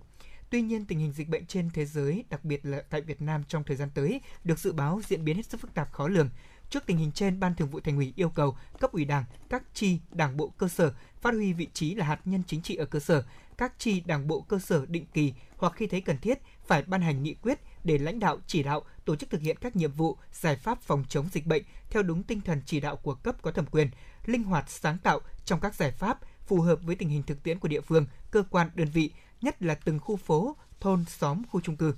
Ban Thường vụ Thành ủy kêu gọi toàn thể cán bộ, đảng viên, công chức viên chức và người lao động trong toàn hệ thống chính trị của thành phố, các lực lượng vũ trang và nhân dân thủ đô cần quán triệt cao tinh thần chống dịch như chống giặc, tiếp tục đoàn kết hơn nữa, quyết tâm cao hơn nữa bằng những việc làm cụ thể thiết thực, phù hợp trên mọi lĩnh vực ngành nghề, vị trí công tác, ra sức phát huy, đóng góp công sức cùng các cấp ủy đảng, chính quyền ngăn chặn đẩy lùi bằng được, không để dịch lây lan diện rộng, bùng phát ngay từ trong gia tự đình và từng khu dân cư, xóm, thôn, tổ dân phố đến xã phường thị trấn, cơ quan đơn vị đến quận huyện thị xã và trên toàn địa bàn thành phố Hà Nội. Ủy ban nhân dân thành phố Hà Nội vừa ban hành công văn về đảm bảo an toàn giao thông và thuận lợi cho hoạt động vận chuyển nông sản, vật tư nông nghiệp, nguyên liệu phục vụ sản xuất hàng hóa, xuất nhập khẩu và đời sống nhân dân trong bối cảnh dịch COVID-19. Theo đó, Công an thành phố chủ trì phối hợp với Sở Giao thông Vận tải, Sở Y tế và cơ quan liên quan nghiên cứu, triển khai thực hiện nội dung và chỉ đạo của Thành ủy, Ủy ban nhân dân thành phố về tăng cường công tác phòng chống dịch COVID-19 trên địa bàn thành phố. Về việc này, Sở Giao thông Vận tải phối hợp với Công an thành phố, Sở Y tế, Ủy ban nhân dân các quận, huyện, thị xã nghiên cứu bố trí thêm các điểm xét nghiệm nhanh virus SARS-CoV-2 trong trường hợp cần thiết đối với đội ngũ lái xe, thuyền viên và người bốc xếp hàng hóa tại cảng, bến, đầu mối giao thông thủy nội địa và các chốt kiểm soát dịch bệnh, không để xảy ra tình trạng ùn tắc giao thông, tránh tập trung đông người để giảm thiểu nguy cơ bị lây nhiễm COVID-19. Ủy ban nhân dân thành phố giao cho Sở Nông nghiệp và Phát triển nông thôn chủ trì phối hợp với Sở Giao thông Vận tải, Sở Y tế, Ủy ban nhân dân các quận, huyện, thị xã hướng dẫn tạo điều kiện thuận lợi cho người dân, doanh nghiệp thu hoạch, vận chuyển nông sản. Có phương án tổ chức các địa điểm tập kết hàng hóa phục vụ vận chuyển, giao nhận hàng hóa, nông sản, nhu yếu phẩm phục vụ đời sống nhân dân và sản xuất trong khu vực phong tỏa, đảm bảo an toàn phòng chống dịch. Thực hiện chỉ thị của Chủ tịch Ủy ban dân thành phố Hà Nội về tăng cường thực hiện các biện pháp phòng chống dịch bệnh COVID-19 trên địa bàn thành phố, Sở Giao thông Vận tải phối hợp cùng với Sở Công Thương, Sở Y tế, Ban quản lý các khu công nghiệp và chế xuất Hà Nội, Công an thành phố đang khẩn trương xây dựng phương án bố trí luồng xanh cho xe vận chuyển hàng hóa thiết yếu, vận chuyển công nhân, chuyên gia được lưu thông thông suốt, đồng thời phối hợp với Công an thành phố kiểm soát tại các chốt kiểm dịch, để có thể đảm bảo lưu thông hàng hóa. Đến ngày hôm qua, thành phố Hà Nội đã có trên 51.111 xe ô tô được cấp luồng xanh quốc gia, trên 26.133 xe máy được cấp mã QR của Sở Giao thông Vận tải Hà Nội. Theo Bộ Tài chính, tính đến hết tháng 8 năm 2021, ngân sách nhà nước đã chi 18.800 tỷ đồng cho phòng chống dịch và hỗ trợ người dân khó khăn. Trong đó, 17.200 tỷ đồng cho phòng chống dịch và 1.600 tỷ đồng hỗ trợ người dân gặp khó khăn do đại dịch COVID-19. Cũng theo Bộ Tài chính, thu ngân sách tháng 8 ước tính là 78.600 tỷ đồng, trong đó thu nội địa ước đạt 62.200 tỷ đồng, vào khoảng 5,58% dự toán, giảm 14.200 tỷ đồng so với tháng 7, không kể thuế thu nhập doanh nghiệp nộp theo quý. Thu từ dầu thô ước tính đạt 3.300 tỷ đồng, giảm 224 tỷ đồng so với tháng 7. Thu từ hoạt động xuất nhập khẩu ước đạt 24.000 tỷ đồng, giảm 11.000 tỷ đồng so với tháng 7, giảm 9.000 tỷ đồng so với bình quân 7 tháng đầu năm. Trong tháng 8, tổng trị giá xuất nhập khẩu hàng hóa ước đạt 53,7 tỷ USD, giảm 5,8% so với tháng 7. Trong đó, kim ngạch xuất nhập khẩu có thể ước là giảm 26% so với tháng trước. Kim ngạch nhập khẩu sắt thép các loại giảm 16,6%, máy móc thiết bị, dụng cụ, phụ tùng giảm 19,8%, ô tô nguyên chiếc các loại giảm 35,6%, làm giảm thu ngân sách nhà nước trong lĩnh vực này – lũy kế thu ngân sách nhà nước 8 tháng năm 2021 ước đạt 1.004,2 nghìn tỷ đồng, bằng 74,8% dự toán, tăng 14,3% so với cùng kỳ của năm 2020. Ngân sách trung ương ước đạt là 71,4% dự toán, ngân sách địa phương ước đạt 78,9% dự toán. Học viện Quân y khẳng định đã thực hiện các xét nghiệm quan trọng để đánh giá tính sinh miễn dịch của sản phẩm vaccine Nanocovax và tin tưởng sau khi vaccine này được cấp phép tại Việt Nam sẽ chủ động hơn về vũ khí trong phòng chống dịch bệnh COVID-19. Đây là khẳng định của Thiếu tướng Phó Giáo sư Tiến sĩ Nguyễn Viết Lượng, Chính ủy Học viện Quân y, Bộ Quốc phòng, đơn vị tham gia nghiên cứu thử nghiệm trong cuộc phỏng vấn với báo chí gần đây. Trước đó vào ngày 29 tháng 8, sau khi họp xem xét hồ sơ đề nghị giấy cấp đăng ký lưu hành vaccine Nanocovax phòng COVID-19 do công ty cổ phần công nghệ sinh học dược Nanogen đăng ký sản xuất, Hội đồng tư vấn cấp giấy đăng ký lưu hành thuốc, nguyên liệu làm thuốc, Hội đồng tư vấn, Bộ Y tế ghi nhận những kết quả đạt được đối với hồ sơ đề nghị đã được các tiểu ban thẩm định, Hội đồng đạo đức trong nghiên cứu y sinh học quốc gia, Hội đồng đạo đức nghiệm thu. Hội đồng tư vấn đồng thời đề nghị doanh nghiệp khẩn trương bổ sung, cập nhật một số nội dung về hồ sơ chất lượng, dữ liệu an toàn về hồ sơ dược lý và lâm sàng, tính sinh miễn dịch trên các biến chủng mới và cỡ mẫu đánh giá tính sinh miễn dịch theo đúng đề cương nghiên cứu đã được thông qua. Về mối liên hệ giữa tính sinh miễn dịch của vaccine và hiệu quả bảo vệ tối thiểu 50% theo hướng dẫn của Tổ chức Y tế Thế giới dựa trên các dữ liệu IVAN. Ngoài ra, Hội đồng tư vấn cũng yêu cầu Nanogen khẩn trương bổ sung, cập nhật các yêu cầu để báo cáo Hội đồng đạo đức và Hội đồng tư vấn tiếp tục xem xét thẩm định cuốn chiếu những kết quả nghiên cứu để có thể cấp giấy đăng ký lưu hành có điều kiện trong trường hợp cấp bách. Ủy ban nhân dân thành phố Hà Nội đã ban hành công văn về việc chi trả lương hưu và trợ cấp bảo hiểm xã hội tháng 9 tháng 10 của năm 2021 và các kỳ chi trả tiếp theo để đảm bảo chi trả lương hưu, trợ cấp bảo hiểm xã hội của người hưởng kịp thời, an toàn. Các đơn vị thực hiện chi lương 2 tháng gồm tháng 9 và tháng 10 của năm 2021 vào cùng kỳ chi trả của tháng 9 năm 2021. Ủy ban nhân dân thành phố yêu cầu các đơn vị thực hiện như sau: Thời gian chi trả tài khoản cá nhân ATM từ ngày 6 tháng 9 năm 2021 và chi trả tiền mặt thực hiện từ ngày 8 tháng 9 năm 2021. Căn cứ tình hình thực tế và chỉ đạo của thành phố về thực hiện các biện pháp phòng chống dịch, Bảo hiểm xã hội thành phố Hà Nội phối hợp với Bưu điện thành phố xây dựng phương án tổ chức chi trả lương hưu và trợ cấp bảo hiểm xã hội tại nhà của người hưởng hoặc các điểm chi trả tập trung theo quy định, đảm bảo thực hiện nghiêm túc chỉ đạo công tác phòng chống dịch của thành phố, an toàn cho người hưởng và nhân viên chi trả. Ủy ban nhân dân các quận, huyện, thị xã phối hợp với Bưu điện thành phố tuyên truyền trên hệ thống truyền thanh xã, phường, thị trấn về đối tượng thời gian, phương thức nhận lương hưu, trợ cấp bảo hiểm xã hội tháng 9 tháng 10 của năm 2021 và đăng ký nhận lương hưu, trợ cấp bảo hiểm xã hội hàng tháng của những kỳ chi trả tiếp theo qua tài khoản cá nhân ATM. Đồng thời, hỗ trợ bưu điện thành phố thu nhập bổ sung thông tin người hưởng và thông báo cho người hưởng lịch chi trả. Thưa quý vị, Trung tâm Kiểm soát Bệnh tật CDC Hà Nội vừa niêm yết danh bạ đường dây nóng COVID-19 trên địa bàn thành phố để giúp người dân giải đáp những thắc mắc và các vấn đề liên quan đến y tế, tiếp nhận phản ánh, khai báo y tế cấp cứu trong mùa dịch. Theo đó, trong danh bạ này có đường dây nóng của Bộ Y tế là 1900 3228, Sở Y tế Hà Nội là 1900 9095, Sở Thông tin và Truyền thông Hà Nội 1022 hoặc 024 1022, nhánh số 1 bấm phím 1 kết nối với Trung tâm cấp cứu 115. Nhánh số 2 bấm phím 2 kết nối với CDC Hà Nội. Nhánh 3 bấm phím 3 kết nối với mạng lưới thầy thuốc đồng hành. Nhóm 4 bấm phím 4 phản ánh về những vi phạm phòng chống dịch COVID-19. Kiểm dịch y tế tại sân bay Nội Bài, số điện thoại 0916 865 570. Bệnh viện Đa khoa Đống Đa 024 85 822 392. CDC Hà Nội 0969 082 115 0949 396 115 và số điện thoại y tế của 30 quận huyện thị xã, các xã phường thị trấn. Ông Nguyễn Thanh Liêm, Giám đốc Sở Thông tin Truyền thông Hà Nội cho biết, bằng những kênh tiếp nhận trên, người dân có thể phản ánh những sai phạm trong công tác phòng chống dịch bệnh, việc chấp hành các biện pháp phòng chống dịch trong cộng đồng và nguy cơ tiếp xúc các ca bệnh xuất hiện trong cộng đồng, thông tin không đúng sự thật. Ý thức và trách nhiệm của mỗi người dân trong lúc này là vô cùng quan trọng để cùng với cộng đồng chính quyền các cấp quyết tâm kiểm soát và ngăn chặn dịch bệnh COVID-19 huyện Mê Linh, thành phố Hà Nội vừa thí điểm giám sát việc giãn cách xã hội của người dân trong khu vực phong tỏa bằng thiết bị bay ghi hình không người lái, hay còn được gọi là flycam. Các trường hợp vi phạm quy định phòng chống dịch COVID-19 sẽ bị phạt nguội. Việc sử dụng thiết bị flycam giám sát khu vực phong tỏa được huyện Mê Linh thí điểm tại hai thôn Lâm Hộ, xã Thanh Lâm và thôn Phù Trì, xã Kim Hoa. Đây là hai ổ dịch đang được phong tỏa cách ly y tế. Hình ảnh bên trong khu cách ly được truyền về thẻ nhớ của thiết bị bay – trong trường hợp phát hiện cá nhân vi phạm, đơn vị sẽ trích xuất hình ảnh và gửi về Ủy ban Nhân dân cấp xã xử lý nghiêm theo quy định. Quá trình sử dụng flycam đến nay cho thấy việc áp dụng biện pháp giám sát mới đang phát huy nhiều tác dụng rõ rệt trong việc nâng cao ý thức của người dân, tăng tính gian đe và kịp thời phát hiện, nhắc nhở và xử lý các trường hợp người dân vi phạm. Hình ảnh trích xuất cho thấy người dân thực hiện nghiêm túc về giãn cách, chỉ phát hiện một số vi phạm nhỏ thuộc diện nhắc nhở.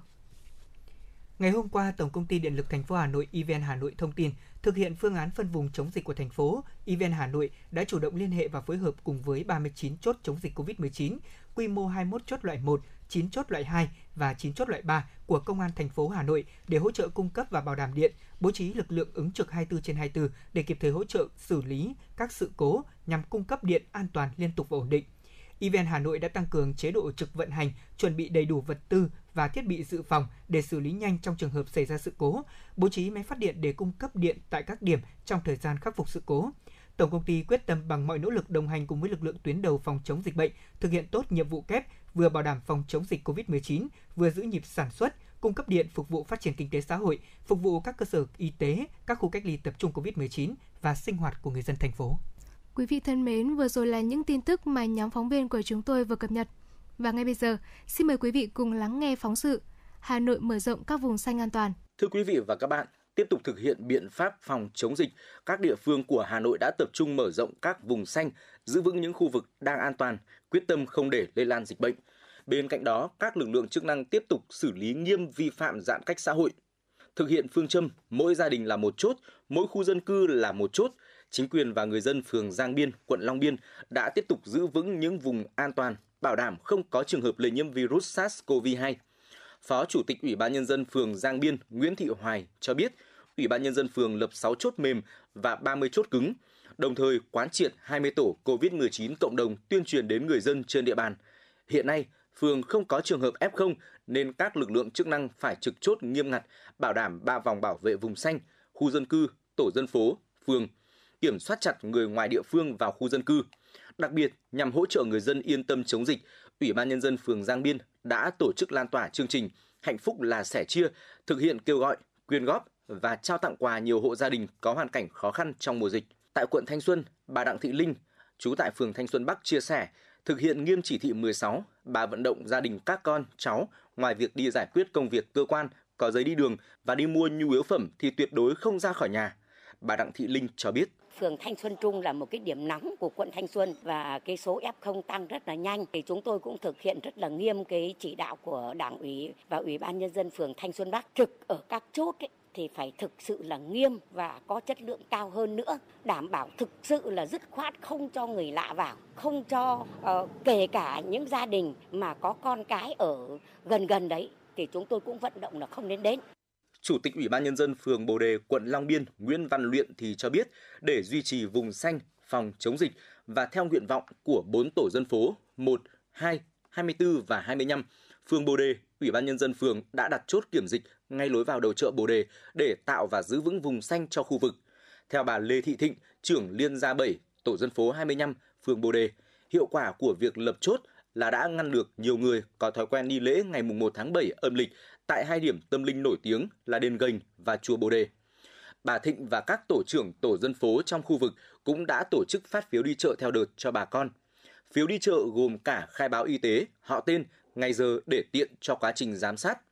Theo phản ánh, bà con trong khu phố đều nhiệt tình hưởng ứng, ủng hộ mọi mặt cho công tác phòng chống dịch địa phương đạt hiệu quả. Trên địa bàn quận Hà Đông, tại phường Văn Quán, Ủy ban Nhân dân phường đã thành lập gần 50 chốt kiểm soát phòng chống dịch tại từng khu dân cư của 12 tổ dân phố trên địa bàn. Theo ông Trần Văn Hoàng, tổ trưởng tổ dân phố 10, tuy trên địa bàn phường chưa có ca nhiễm COVID-19, nhưng chấp hành quy định phòng chống dịch của thành phố, chính quyền sở tại và người dân luôn thực hiện nghiêm quy định giãn cách, không bỏ chốt, không để người không có lý do chính đáng tự do qua lại chốt, bảo đảm vùng an toàn. Tại phường Tương Mai, quận Hoàng Mai, Ủy ban Nhân dân phường cũng đã triển khai lập chốt ở các vùng xanh tại các tổ dân phố, khu dân cư,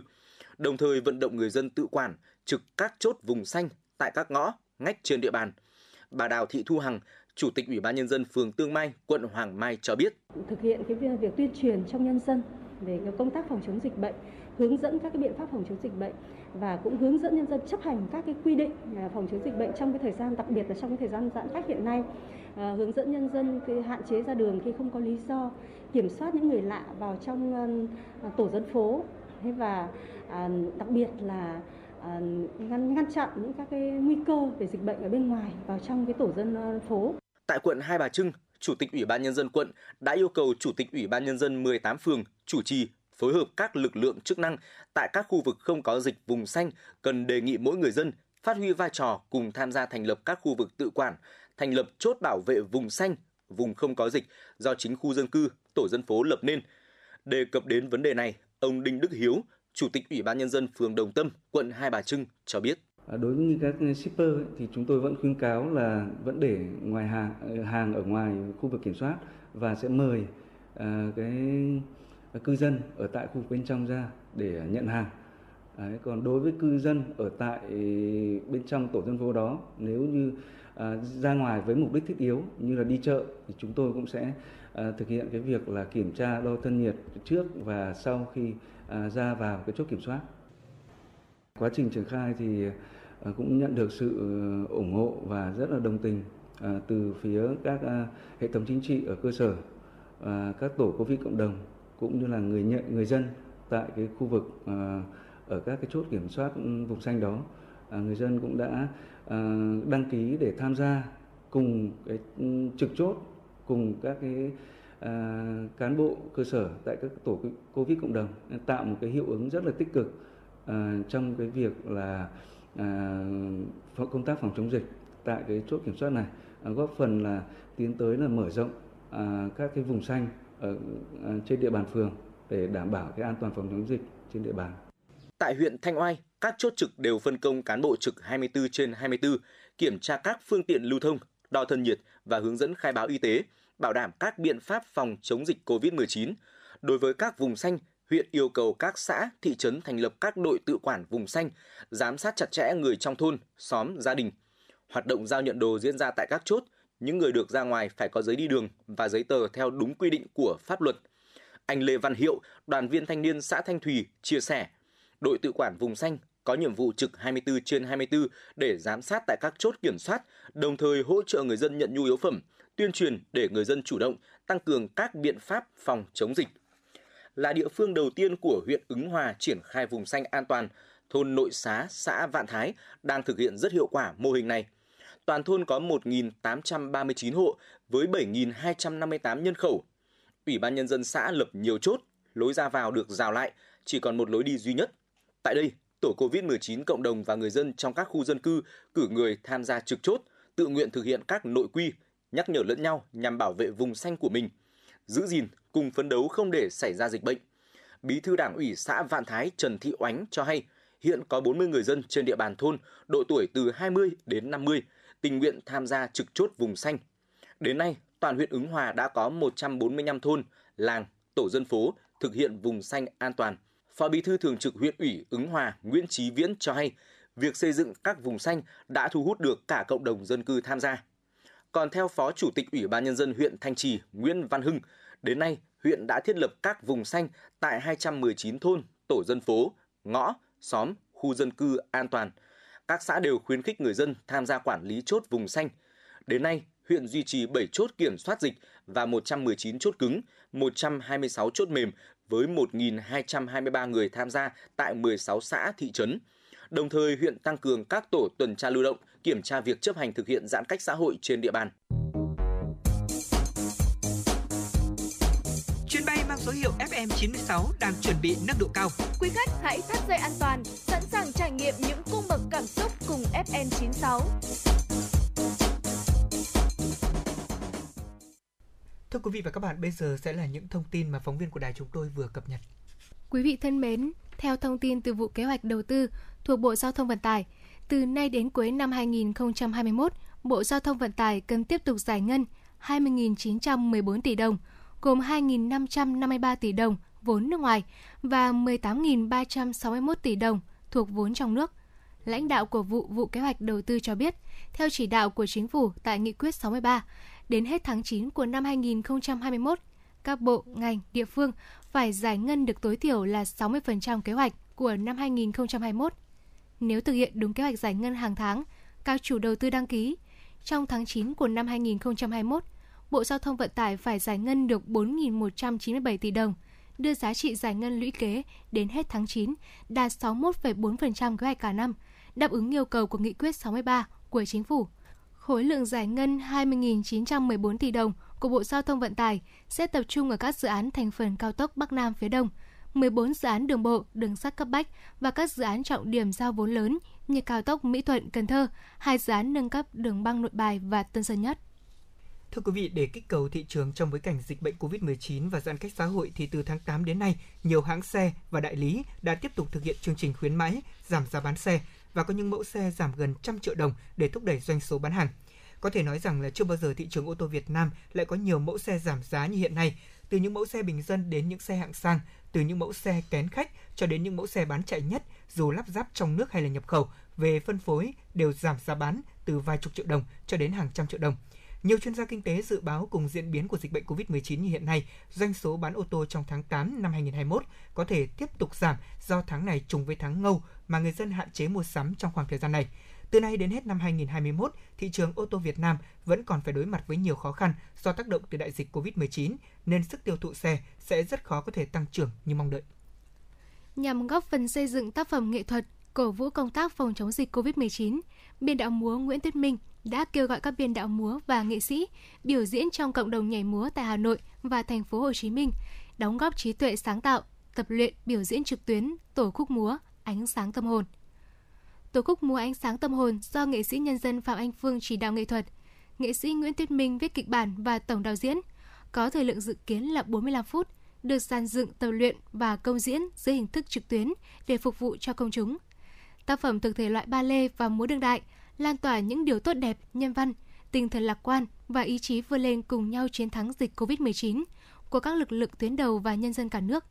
Hiện tại, vở múa đã nhận được sự hưởng ứng tham gia của 147 nghệ sĩ, kỹ thuật viên, hậu cần, trong đó có 21 biên đạo và 96 nghệ sĩ múa.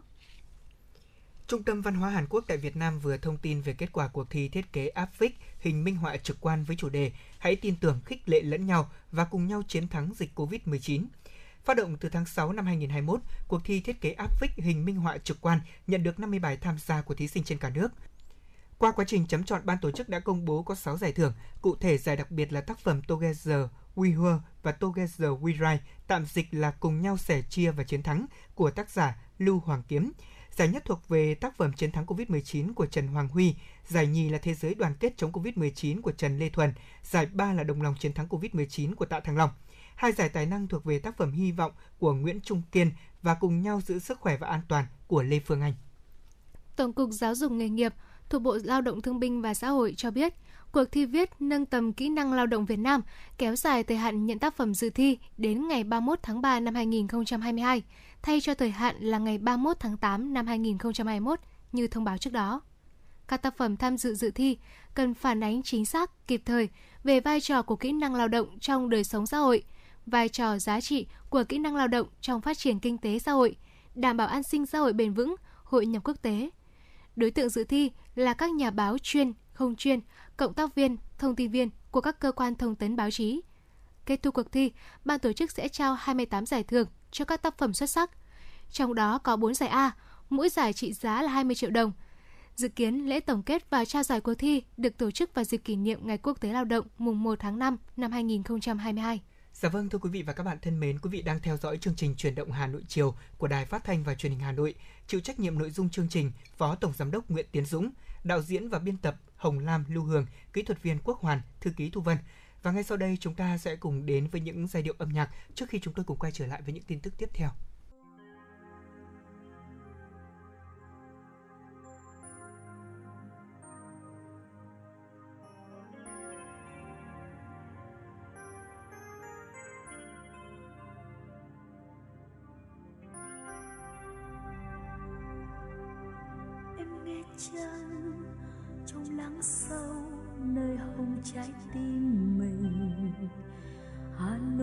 mùa thu, ơi, sao xuyến trong lòng ta? Như băng khoang nghe gió đưa vang vọng giữa bang đình lời người thu năm ấy, màu cờ thu năm ấy, vẫn đây xanh trời mây.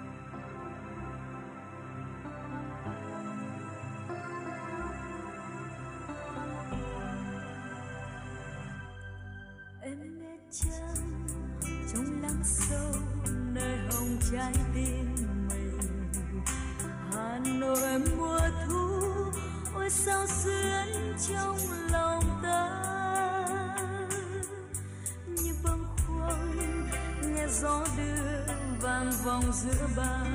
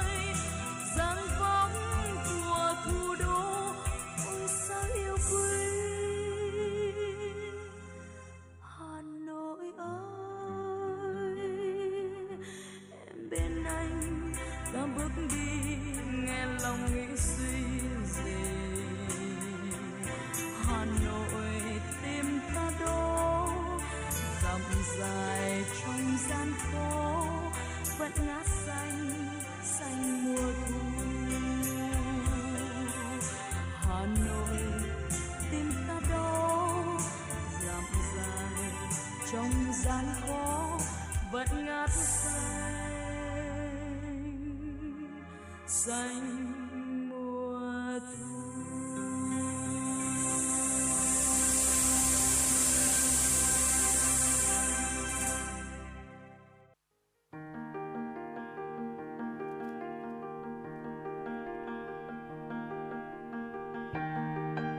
vị và các bạn đang theo dõi kênh FM 96 MHz của đài phát thanh truyền hình Hà Nội.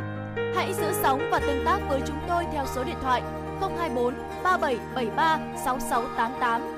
FM 96 đồng hành trên mọi nẻo đường. đường.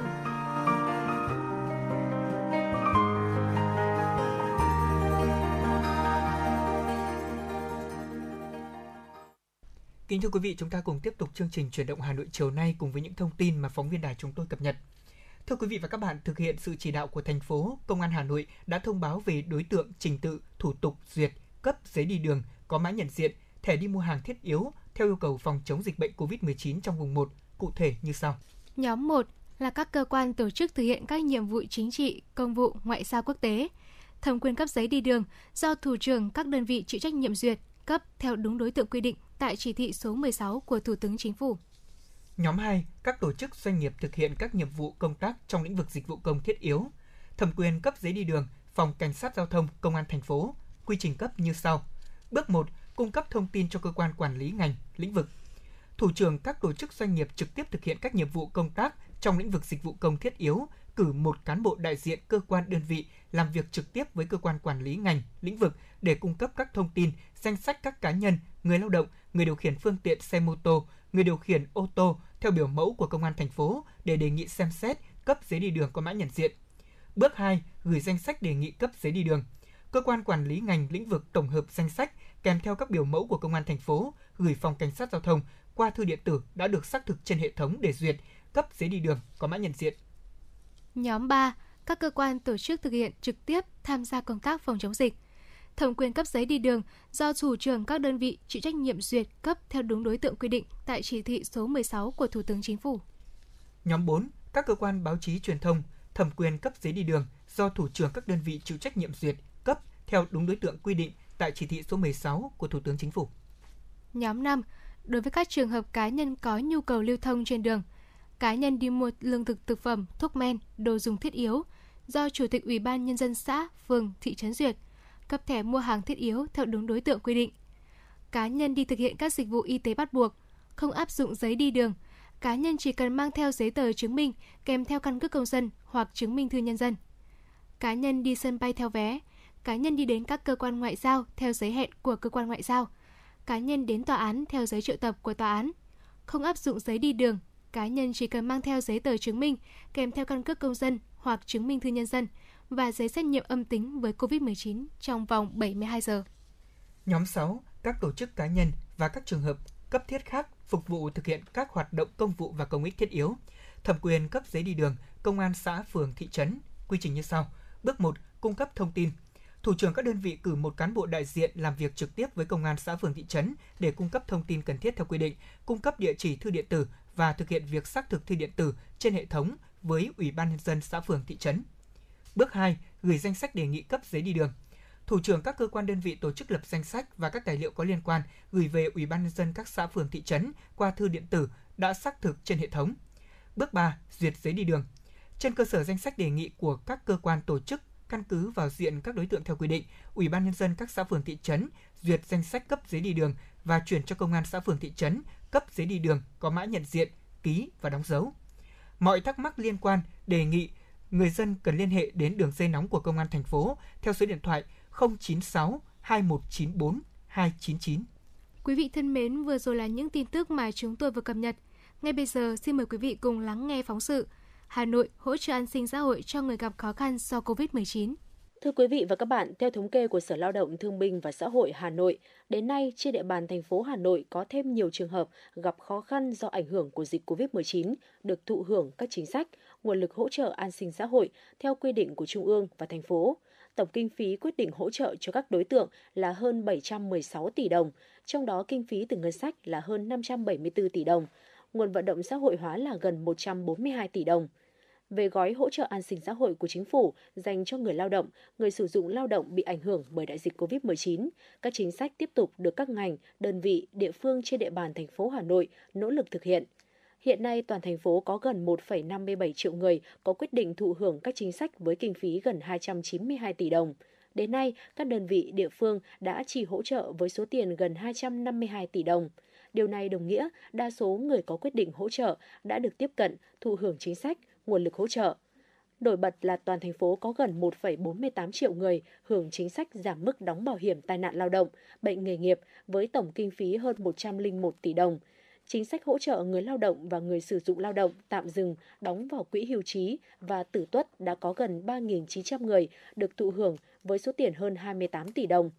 Chính sách hỗ trợ người lao động tạm hoãn thực hiện hợp đồng lao động, nghỉ việc, không hưởng lương có hơn 5.600 lao động thụ hưởng với kinh phí hơn 22 tỷ đồng. Đặc biệt, nhóm lao động tự do có gần 72.000 người có quyết định hỗ trợ với số tiền gần 108 tỷ đồng, trong đó có hơn 52.000 người đã nhận tiền với số tiền hơn 78 tỷ đồng. Tính đến thời điểm này, Hà Nội đã phê duyệt và thực hiện hỗ trợ đối với 9 trên 12 nhóm chính sách hỗ trợ từ gói an sinh xã hội của chính phủ. Còn 3 nhóm chưa có kết quả phê duyệt hỗ trợ do chưa nhận được hồ sơ của đối tượng đề nghị hỗ trợ. Đó là nhóm chính sách hỗ trợ người sử dụng lao động đào tạo, bồi dưỡng, nâng cao trình độ kỹ năng nghề để duy trì việc làm cho người lao động, hỗ trợ người lao động chấm dứt hợp đồng lao động không đủ điều kiện hưởng trợ cấp thất nghiệp, hỗ trợ viên chức hoạt động nghệ thuật. Về các chính sách hỗ trợ đặc thù của thành phố, các đơn vị địa phương cũng huy động cả hệ thống chính trị vào cuộc nhằm đưa nguồn lực hỗ trợ nhanh nhất đến với các trường hợp có hoàn cảnh khó khăn. Về vấn đề này, bà Vũ Thị Bích Hạnh, tổ trưởng tổ dân phố 23, phường Trương Dương, quận Hoàn Kiếm cho biết gần như là 100% các hộ dân là chúng tôi đã phát tờ khai để cho các bác tự khai. Và chúng tôi cũng đang giả soát triệt để cái trường hợp mà các bác đến di cư ấy thì chúng tôi đang giả soát ở những cái bác mà có uh, hộ khẩu tạm trú dài hạn ở đây. Nghĩa là các bác có cái quyền sổ xanh ấy Hà Nội đã có quyết định hỗ trợ đặc thù cho 282.552 đối tượng người có công, bảo trợ xã hội, người thuộc hộ nghèo, cận nghèo với số tiền hơn 282,5 tỷ đồng theo nghị quyết số 15 ngày 13 tháng 8 năm 2021 của Thường trực Hội đồng Nhân dân thành phố Hà Nội về việc quy định một số chính sách đặc thù của thành phố Hà Nội hỗ trợ đối tượng bị ảnh hưởng, gặp khó khăn do đại dịch COVID-19. Đến nay, các địa phương đã thực hiện chi trả cho 282.002 người, hộ gia đình với số tiền hơn 282 tỷ đồng. Là người nhận được hỗ trợ trong lúc gặp khó khăn do dịch bệnh COVID-19, chị Phạm Thị Hậu, một lao động tự do, cho biết. À, trong những ngày đại dịch COVID vừa qua đấy, thì trong số bạn bè tôi cũng như bản thân tôi này, cũng rất nhiều lần chủ động đi lên phường hay là đi ra gặp các bác bên phụ nữ đấy. Để kê khai thì các bác thì cũng có hướng dẫn làm các thủ tục nhưng mà còn một số trường hợp chị em là cũng không biết là kê khai ở đâu và gặp ai để kê khai ạ. Cũng có lung túng lắm không biết làm ở đâu mà gặp ai cả. Về sau thì cũng được uh, hướng dẫn của bên uh, phụ nữ với cả bên dự án là hướng dẫn là chúng tôi làm các thủ tục giấy tờ hoặc là làm những cái giấy tờ gì cần khai như thế nào thì là cũng được sự hỗ trợ các nhóm đối tượng khác đang được các cơ quan chức năng giả soát, triển khai theo nghị quyết số 15 NQHDNG là người lao động làm việc tại các cơ sở giáo dục dân lập, tư thục ở cấp giáo dục mầm non, mẫu giáo tiểu học có ký hợp đồng lao động nghỉ việc không hưởng lương do cơ sở tạm dừng hoạt động, hỗ trợ chủ nhóm trẻ, lớp mẫu giáo độc lập tư thục đủ điều kiện hoạt động phải dừng hoạt động từ 15 ngày liên tục trở lên. Bà Phạm Thị Hồng Hạnh, Chủ tịch Hội Phụ nữ phường Trương Dương, quận Hoàn Kiếm cho biết. Bây giờ chúng tôi mới chỉ là khảo sát những cái những cái người mà đang trong thuộc diện mất việc hay là làm xe ôm bốc vác rồi nhặt rác nhưng mà phải có hộ khẩu thường trú và tạm trú trên địa bàn phường. Thế thì những cái chị mà lao động ngoại tỉnh như thế ra ngoài này thì rất là khó, bởi vì ở quê thì bảo không có ra ngoài này mà ngoài này thì lại không có hộ khẩu.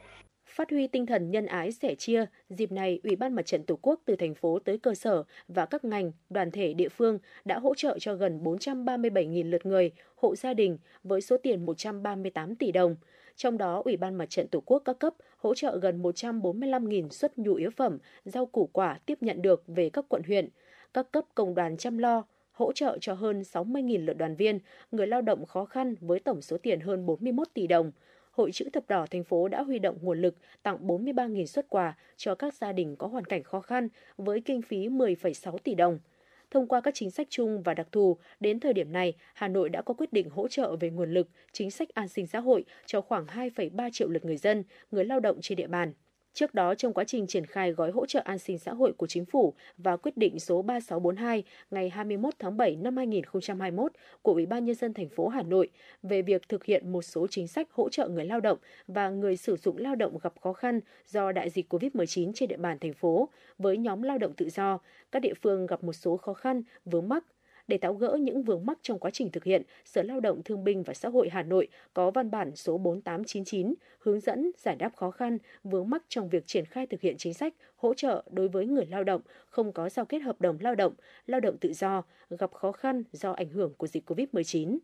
Đối với người lao động tự làm và làm việc tại các hộ kinh doanh không thuộc diện đăng ký kinh doanh theo quy định, Sở Lao động Thương binh và Xã hội Hà Nội đề nghị các đơn vị xét duyệt cho họ nếu đây là công việc đem lại nguồn thu nhập chính mà bị mất việc làm do ảnh hưởng của dịch COVID-19. Ngoài ra, các đối tượng này phải đáp ứng đúng quy định tại điều 5 của quyết định số 3642 của Ủy ban nhân dân thành phố. Điều 5 của quyết định số 3642 quy định rõ, đối tượng lao động được hỗ trợ là công dân Việt Nam từ đủ 15 tuổi trở lên, có khả năng lao động và có nhu cầu làm việc, làm việc trong các ngành nghề bị mất việc làm do phải tạm dừng hoạt động theo yêu cầu tại các văn bản chỉ đạo của Ủy ban nhân dân thành phố, người lao động bị cách ly, cư trú trong khu vực bị phong tỏa theo quyết định của các cấp có thẩm quyền, trừ trường hợp người lao động đang hưởng lương hưu, trợ cấp mất sức lao động hàng tháng. Điều kiện hỗ trợ là người lao động phải cư trú hợp pháp trên địa bàn thành phố, bị mất việc làm do phải dừng hoạt động trong thời gian từ ngày 1 tháng 5 năm 2021 đến ngày 31 tháng 12 năm 2021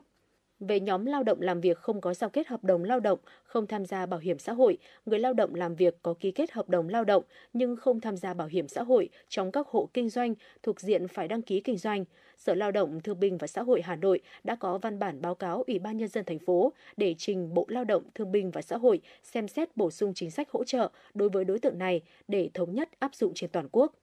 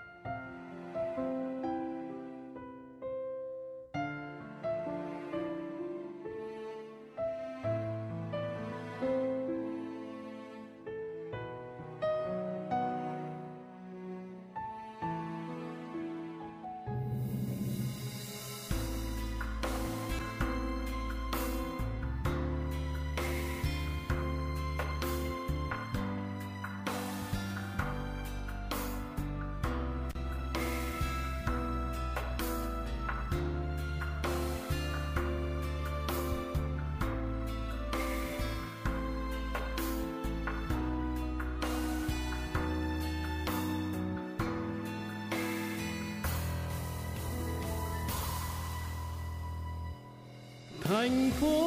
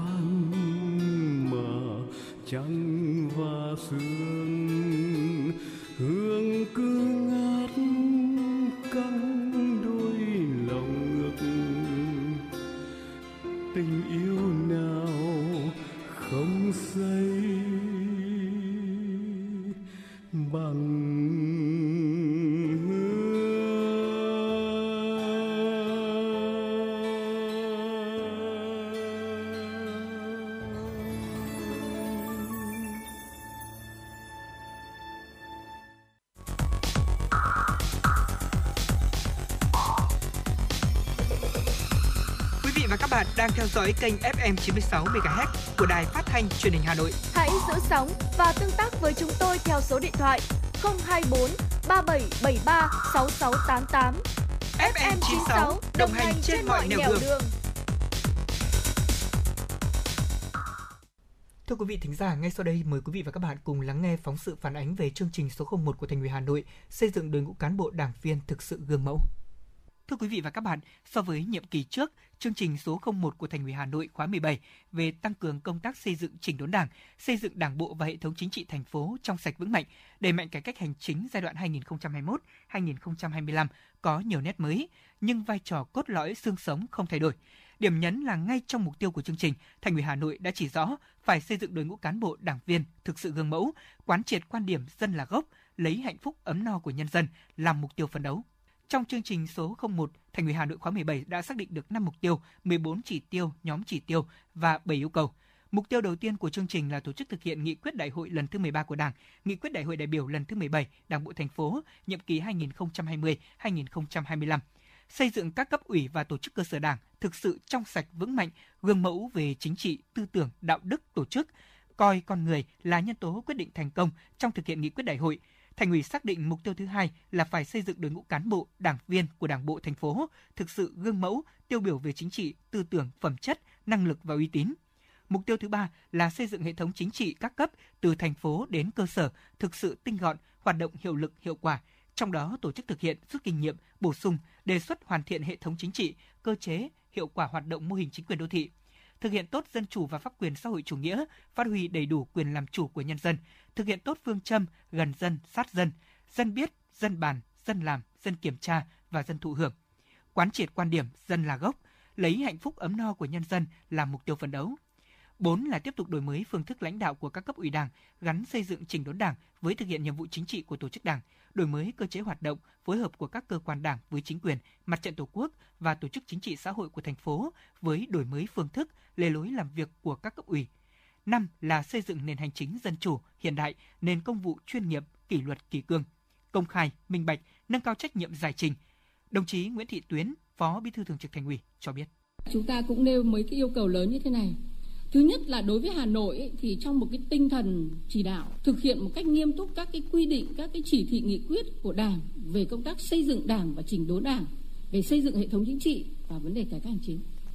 Nội dung thứ hai là phải kết hợp giữa xây và chống. Đấy, xây là chính, giữa chỉnh đốn Đảng và xây dựng Đảng và hệ thống chính trị trong sạch vững mạnh thực hiện kiên quyết, kiên trì với quyết tâm chính trị cao, nỗ lực lớn, động viên phát huy sức mạnh tổng thể của cả hệ thống chính trị và nhân dân trong công tác xây dựng Đảng, hệ thống chính trị và cải cách hành chính.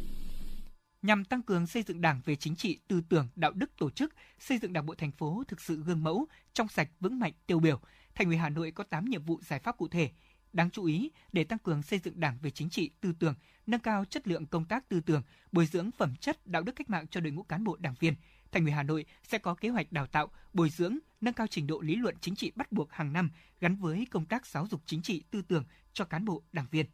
Hà Nội sẽ chỉ đạo tổ chức thực hiện kiên trì, kiên quyết, có hiệu quả nghị quyết Trung ương 4 khóa 11, 12, đặc biệt coi trọng kiểm tra việc sửa chữa, khắc phục hạn chế khuyết điểm đã được chỉ ra gắn với việc học tập làm theo tư tưởng đạo đức phong cách Hồ Chí Minh theo chỉ thị số 05 của Bộ Chính trị.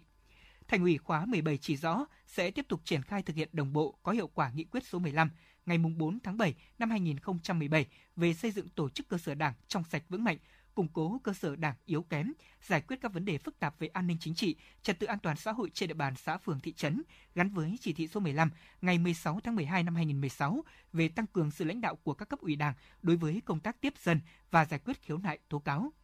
Cùng với nhiệm vụ thực hiện nghiêm túc có hiệu quả thí điểm quản lý mô hình theo chính quyền đô thị tại các quận và thị xã, Thành ủy Hà Nội xác định sau 3 năm sẽ đề xuất mô hình phù hợp, cụ thể hóa nhiệm vụ tiếp tục đổi mới, nâng cao chất lượng công tác cán bộ, Thành ủy Hà Nội sẽ chỉ đạo nghiên cứu xây dựng và ban hành nghị quyết chuyên đề về công tác cán bộ, tập trung khắc phục một số hạn chế yếu kém trong quá trình đánh giá, quy hoạch luân chuyển, đào tạo và bồi dưỡng cán bộ. Phần nhiệm vụ giải pháp đẩy mạnh cải cách hành chính giai đoạn 2021-2025 bao gồm 6 nhiệm vụ giải pháp cụ thể, đó là cải cách thể chế, cải cách thủ tục hành chính, cải cách tổ chức bộ máy nhà nước, cải cách chế độ công vụ, cải cách tài chính công và xây dựng chính quyền điện tử, chính quyền số. Trong đó, để cải cách thể chế cùng với những giải pháp mang tính vĩ mô như nghiên cứu, đề xuất sửa đổi, bổ sung luật thủ đô, Hà Nội sẽ tiến hành ra soát quy trình giải quyết công việc hành chính trong nội bộ từng cơ quan, đơn vị, chú trọng các công việc có liên quan đến nhiều cơ quan đơn vị, lập danh mục các công việc hành chính, xác định rõ quy trình giải quyết. Thành phố cũng sẽ cắt giảm chi phí tuân thủ thủ tục hành chính, đặc biệt trong một số lĩnh vực như là tài nguyên môi trường, kế hoạch và đầu tư, xây dựng, quản lý đô thị, Nhận định về kết quả triển khai chương trình số 01 trong 6 tháng đầu năm, đồng chí Hoàng Minh Dũng Tiến, Bí thư Quận ủy Ba Đình cho biết. Thì với ờ, 6 tháng vừa qua đầu năm ấy thì có thể nói là thì ờ, từ cái việc triển khai thực hiện tốt cái công tác xây dựng đảng, cải cách hành chính cũng như là chủ đề công tác ờ, của thành phố ấy, thì cái cái việc triển khai chương trình xương sống này nó cũng đã tạo ra một cái không khí tích cực trách nhiệm trong cả hệ thống chính trị từ thành phố đến cơ sở và Ờ, có thể nói là hệ thống chính trị của thành phố chúng ta trong ờ, thời gian vừa qua tiếp tục ở cái cái cấp độ là vững mạnh, qua đó thì duy trì được cái sự ổn định và cái đà phát triển của thành phố. Có thể nói, xuyên suốt nội dung chương trình số 01 từ mục tiêu, chỉ tiêu, yêu cầu đến nhiệm vụ giải pháp là tinh thần và quyết tâm đổi mới – Thực hiện tốt chương trình số 01 để xây dựng Đảng bộ và hệ thống chính trị thành phố trong sạch vững mạnh là điều kiện tiên quyết để thực hiện thắng lợi 9 chương trình công tác còn lại, cũng chính là thực hiện thắng lợi nghị quyết đại hội lần thứ 17 của Đảng bộ thành phố. Chuyến bay mang số hiệu FM96 chuẩn bị nâng độ cao. Quý khách hãy thắt dây an toàn, sẵn sàng trải nghiệm những cung bậc cảm xúc cùng FM96.